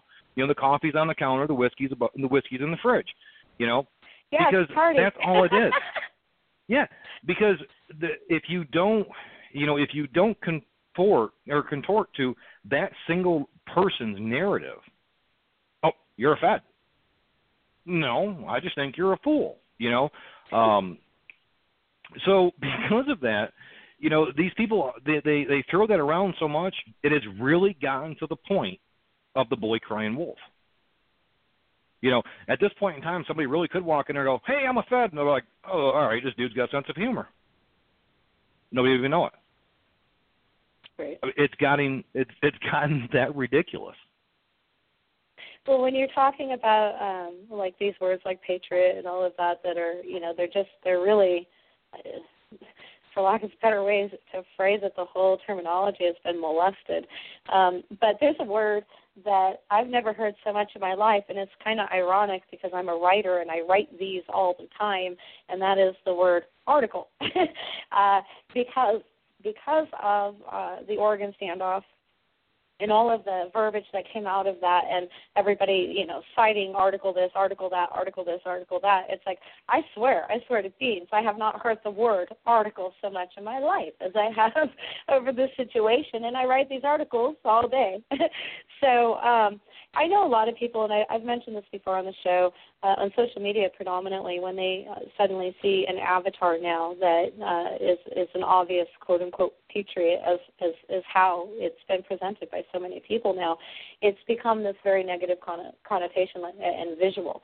And um, I've gotten to the point, unfortunately, uh, because of all the different kind of cyber attacks and stuff like that that I've encountered in covering this particular story, that I see those avatars friending me up, and I don't even hmm. bother to go look at their page at this point. I just simply don't accept the friend request, and I'm maxed out on Facebook anyway, so I'd have to dump someone to accept it. But there was a time earlier on where I'd at least go check their account. But at this point, it's not even worth my time. I mean, people need to understand what has transpired here, and as I said earlier in the show, the ramifications uh, are, are so broad, and the, the fingers of them are so far-reaching on so many levels from Patriot Act and NDAA and how this is going to affect things like our First Amendment right and our Second Amendment right, and how it's going to affect things when we start talking about other amendments uh, and and you know an equal e- equal under the law and and all those sorts of things. So, with regards to the negative connotations at this point, I think a lot of people uh, the the visual rhetoric is just as bad and sometimes often worse than the verbal rhetoric. Do you know what I mean? Right. So yeah. I want to ask a question. Oh, go ahead. No, no, go ahead. I was just I was off on a on a tangent. Go ahead. Uh, tangents are okay. We got time. You can take one. well, I was just, you know, I was thinking about it, and, and, and something that Brandon and I were speaking about the other night, or talking about the other night. You know, a lot of these people that are going at us were not people that were in Oregon. Okay, they're they're you know I spoke to a gentleman the other night. He uh he's ne- he never came at me on Facebook. Okay, he did post he did post a list of questions of things that didn't make sense. You know, so I finally found his message there again in that filtered box, and uh, you know I we were talking back and forth. I mean it was civil. You know, and as long as it was maintained being civil, I'm like, dude, you know, it's easier if we just talk on the phone. I'll give you my phone number, and you can just call me up. Ask me the questions you want. I don't have nothing to hide. Okay? So this guy calls me up, and I'm like, I seen this list of stuff you posted. I said, but the one thing that's glaring, I said, I have to ask you this. I said, uh, how long do you think I was at the refuge? He goes, well, up until about three weeks ago. Now, bear in mind, this conversation took place on Monday. He's like, up until about three weeks ago, I thought you were there from the very beginning. So why would you think that? He goes, well, that's what I had seen on Facebook. Oh. Right. So if it's on Facebook, it's got to be true. Right, and of course it wasn't on you know, your Facebook page; it's everybody else's. Right. You know, so I mean, this stuff. I mean, it's just it's it's it's hilarious at some points. At other points, it's downright scary. Just how foolish or how asinine some of this stuff is. Well, I um I know that uh I'm not sure who exactly you're talking about, but I know that you and Melvin and I, at the very least, have had the, the same experience with with the same man who you made a satire video about a couple weeks ago, and I'll repost that satire video uh, again uh, about uh, you know, Cowboy John Wayne, because uh, it's it's kind of funny. And there were a couple people that didn't even realize that your video was satire, which which I thought was funny. But then again, I'm used to your delivery now, and so I caught on right away. Plus, this person has, uh, you know, tried to yank my chain. So I have a question. You you brought up Melvin and um, and some others, and I I think that because I have had Melvin Lee on the show, and because I have had Lewis Arthur on the show, um, or as some people know him as Louis proper. And and I, obviously I've had you on the show lots of times. Can you maybe because there are very real differences between the three of you. You guys are all uh, what the general public would look at as militia. Uh, you know, no matter how we want to term it, that would be the the connotation in their mind. So can you explain a little bit because I think it's interesting, um, you know, that you and Melvin have the type of friendship that you have, and you guys are very different people. And Melvin and Lewis are very, very different people, but yet you have great working relationships and mutual respect for one another with all your varying and different beliefs. Can you talk a little bit on that? Well, Melvin and I are Melvin and I are similar in a lot of things, um, different in a few. Lewis is Lewis is pretty much our polar opposite. You know, Melvin and I are, are very conservative. Uh, Lewis is a liberal. Um, but at the end of the day, we're Americans, and that's what makes our makes us different. That's what makes our dynamic actually work.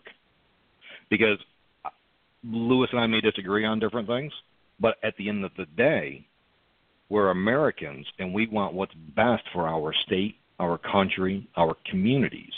You know, I applaud Lewis for the amount of work he's done with, you know, as far as the 22 a day goes, you know, the the veteran suicide, or the amount of work he's done with homeless. I mean, the the the man is tireless with it. He he but sacrifices a lot in his, in his day-to-day life, um, and and his family also sacrifices uh, not for him, but for the cause, his his ministry that he does, as he calls it. Um, you know, and there's something very honorable in that when when somebody's really trying to, as he says, hashtag doing it right. Um, so you know, I, I've I've earned a lot of respect uh, for the three of you for different reasons and in different ways, and it was definitely respect I did not have when we began this adventure together. Um, so I really appreciate that. Um, one of the things I would like you to address, and here's one of the problems that I see of quote unquote leaders of militia groups and organizations, and that is that sometimes they have a hard time publicly calling out their own. Um, however, uh, when that goes twofold because it's both ways. The only time they have a hard time uh, historically, as as you can see publicly, of calling out their own is when their own has done something wrong. It seems that legitimately wrong. It seems like there are plenty of people that want to call out somebody for doing something wrong that didn't, like in your case and all the accusations towards you. But I, I am definitely seeing that there are a lot of people that struggle with the calling out of their own, and I can I can imagine, um, and this might not apply to you, Mark, but but I can imagine that especially in the heat of this particular situation that has happened, that sometimes it might be an uncomfortable position because it's it's an incestuous world in that sense of everybody's kind of embedded, not necessarily in bed, but embedded with one another in these groups in some way for some reason at some times, and so you don't want to alienate people. So how how can on a public realm because and this is a, to, with regards to some specific things. So let me set that up real quick. There is still, uh, and it really has not lessened much at all since uh, the events at the Malheur Refuge here in Burns, Oregon. But there is still lots and lots of public social media uh, posting and YouTube videos and um, blog posts that are outright threats, some of which uh, there was a, a guy just the other day who was publicly posting, a self-proclaimed militia dude, publicly, you know, proclaiming that he was going to take out the feds with C4. Uh, the, the the language being used is beyond rhetoric. It's outright threats and stuff, which only further hurts not only what you and Melvin and Lewis and others like you are trying to accomplish, but it absolutely hurts. And I think maybe I'm asking you to address the the patriots on this. Um, how that hurts the people that are in jail awaiting trial and those on pretrial release and the movement as a whole uh, and so on and so forth. And then after that, I'm going to go into like the actual laws with regards to what they're doing.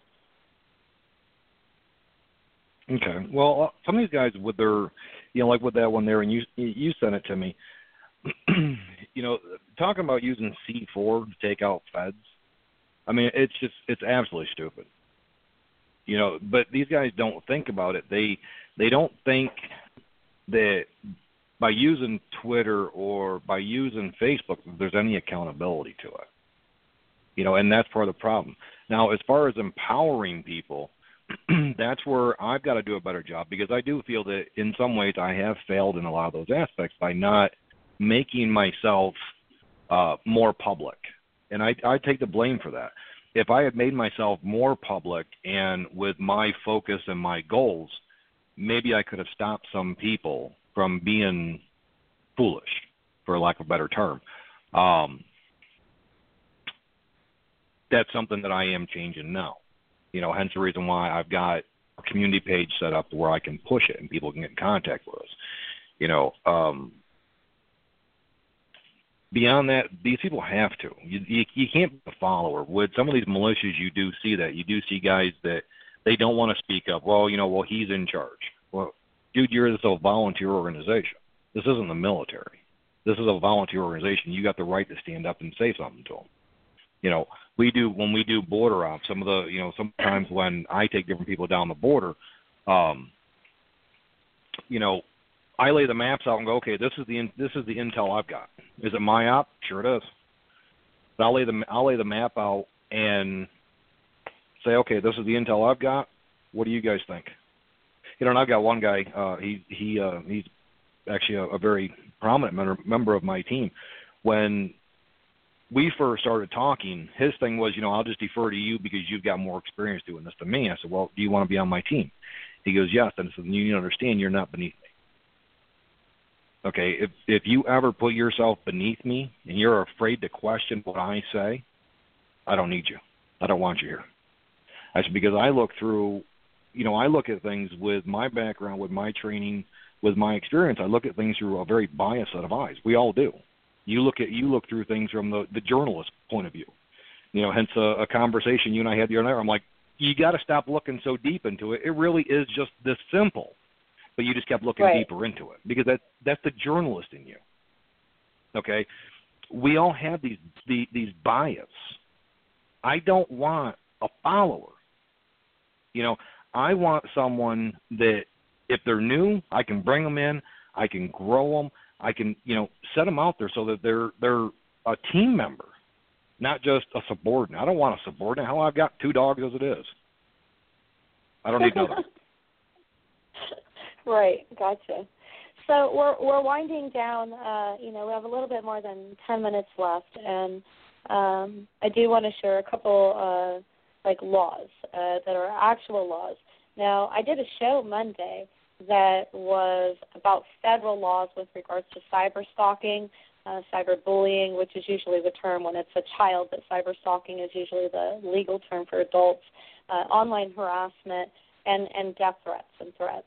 I had uh, one of the leading cybercrime and forensic experts, cyber forensic experts in the country, Frederick Lane, on the show. He's a regular guest on both of my shows, and uh, it, it was a great show. If you missed that show this this past Monday, I, I encourage anybody to please go and listen to it. But Mark, when we're talking about someone like this guy the other day that I sent you putting up, you know, the thing about C4. Now the truth is, is it wouldn't matter on on an ethical level and even on a legal level to a certain extent whether that threat was directed at feds or local law enforcement or even at a private individual. The threat is real, the threat is there, and it's now publicized.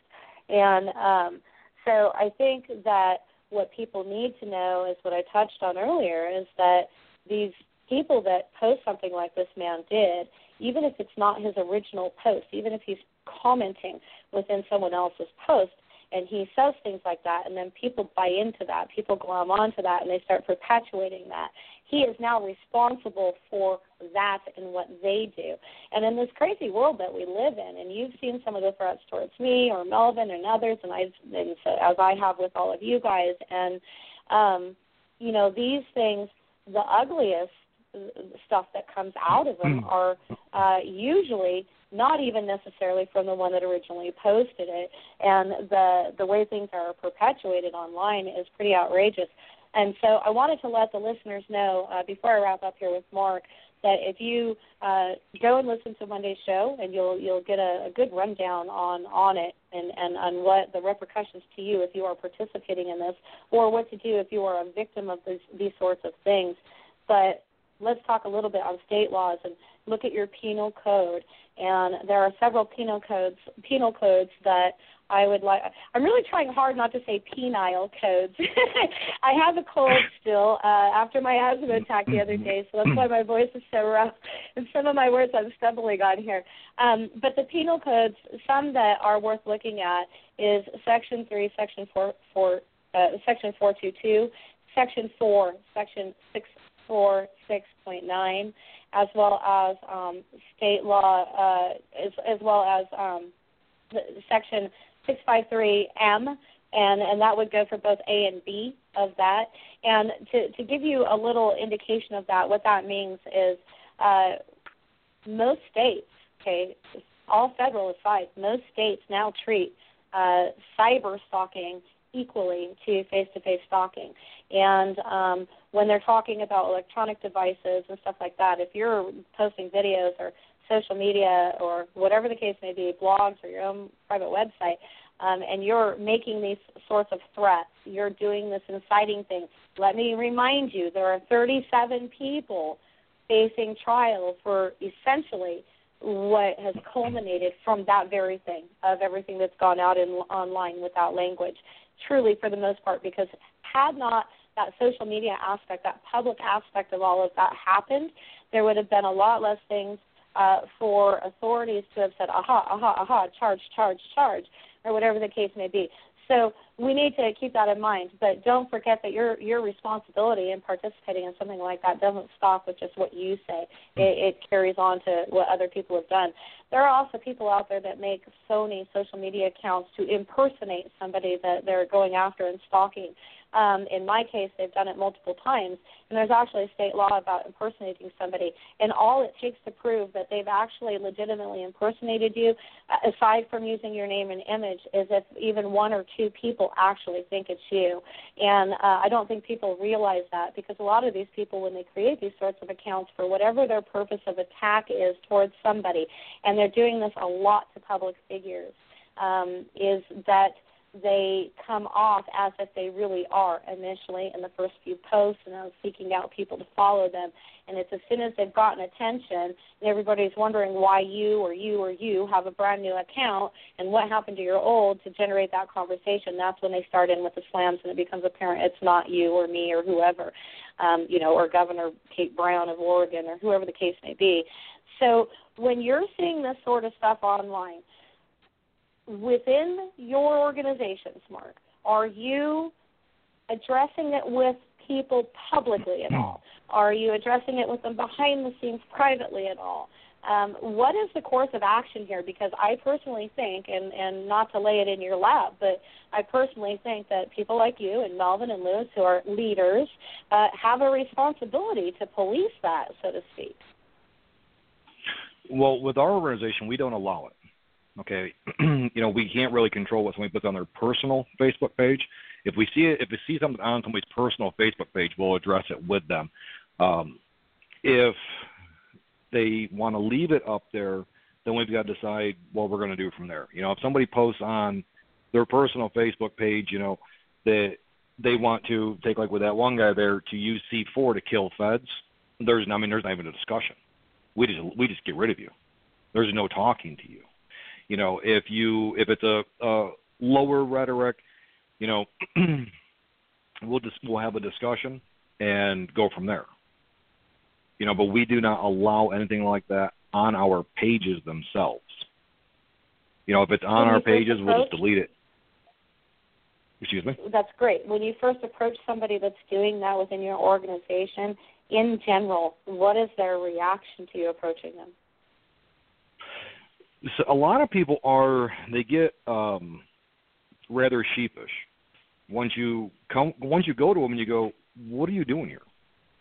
You know, I had uh, you know I had one guy that he's um, he come out pretty hard against the Fed. Just let me ask you a question. I said, uh, you in your in your ways, in your physical abilities and training, so on and so forth. I said, are you ready for say ISIS to be here to have that fight on our streets? I said, I want your honest opinion, not what you believe. He's like, well, no, not really. I said, well, then who do you think is standing in the way between you and ISIS? So same feds that you uh, just wanted to degrade right there. And then once I told that, you know, once I once I asked him that and explained it to him in that manner, he took his post down. I've had other guys go, "Well, this is my First Amendment right." Yep, you're right. It's your First Amendment right. Um, right now, it's your First Amendment right. But if you ever do something stupid, that's what they're going to be called. That's what they call uh, evidence. Period. Do you think? You know, but do we you do think not. that when you go ahead. I was just say we do not. We don't tolerate it at all. Do you think when you pull them aside and when you're talking about how they get sheepish, because I I think that there's the dynamic of they're no longer on a stage when they're being confronted. I think that that stage of social media, that that old Roman coliseum that modern day old Roman coliseum that we now have via the internet and social media, is empowering to people for this behavior. And I think that maybe if you had approached them in an open thread, maybe their response and reaction might be more belligerent. Um, I, I don't know that that to be true, but do you think that just being able to take them off that stage, away from followers and all the the likes, the clicks, the shares, the thumbs up, and all that empowering is is part of what helps? Well, yeah, you can't confront them on a you can't confront them on on a public stage because then they're they're going to get defensive on you, and you, there's no there's no point in the discussion at that point in time. You have to take somebody to the side. Nobody wants to be, you know, nobody wants to be gotten into in public. Nobody. I don't care who you are. Okay. If you pull somebody aside, away from everybody else, to where they don't have to feel, you know, like they have to defend themselves, then you can get a much better response out of them.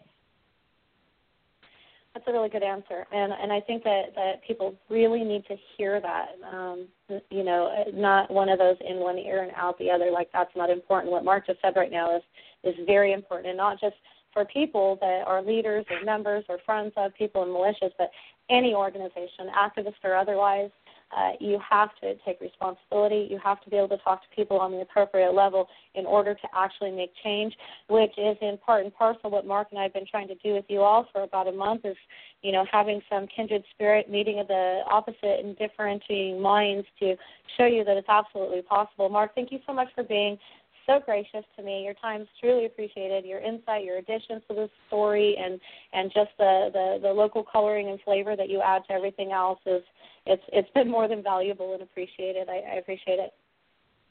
You're welcome. I appreciate you bringing me on here and letting me um, let me make you know get my side out there. Uh, I've very much loved our shows. Thank you. Thank you. Um, all right, so you know I've grown very accustomed to having Mark on the show. It's almost like I had a male co-host, you know, here for a month or so. Many of you keep asking for more, more Mark, and this is not his last time here, uh, but we're going to work out something a little bit different uh, and and broaden this out. We're going to continue to cover the trials and stuff, but we're just going to do it in a, in a little bit of a different pattern. So Mark's not like going away and disappearing. Many of you listening have expressed to me um, how much you've learned uh, from what Mark and I have doing, and I appreciate that you've been open to that learning because there's no point in me even trying if if whoever you are do not open your mind and open your heart to the possibility that you are wrong or that I am wrong uh, or anything like that. I mean, those are important. I admit that there's times I am wrong, and there are times I may be wrong and not even realize it. Uh, and it's it's all about the approach. It's all about how how how you do it. Now, with the things that we're doing online and otherwise, I say this, I end my show with this almost every single week. Those who seek only to confirm their biases are the ones who stop seeking real truth, and in doing so, they become the very creators and curators of the very propaganda that they say that they fight against, and that goes all ways, not just both ways. So it's up to each of you to take responsibility for the propaganda that you participate in and create. And if you missed part of tonight's show or any of the others, you can find the archives here on, the, on Blog Talk Radio and, of course, on the website at challengingtherhetoric.news. If you like what I'm doing, please share my work, my articles, the shows, the links, the pages, hit the like and all that. It's very much appreciated. I'll be back for sure next Wednesday at 6 p.m. Pacific time. I might sneak another show in between now and then. I'm not sure. Don't forget, I did do a show a couple days ago on Monday. It's very worthy of your time. Probably one of the best challenging the rhetoric shows. Until then, be kind to one another, be open to people, including me, be open to ideas, including mine, as I am to yours, and uh, ideas that particularly challenge your own rhetoric. Step away from those edges of extreme. I did, I did it, I did it, and I am a much better person for it, including a happier person for it, and a healthier person for it. That's it for me tonight. Thanks so much for listening. I love you guys.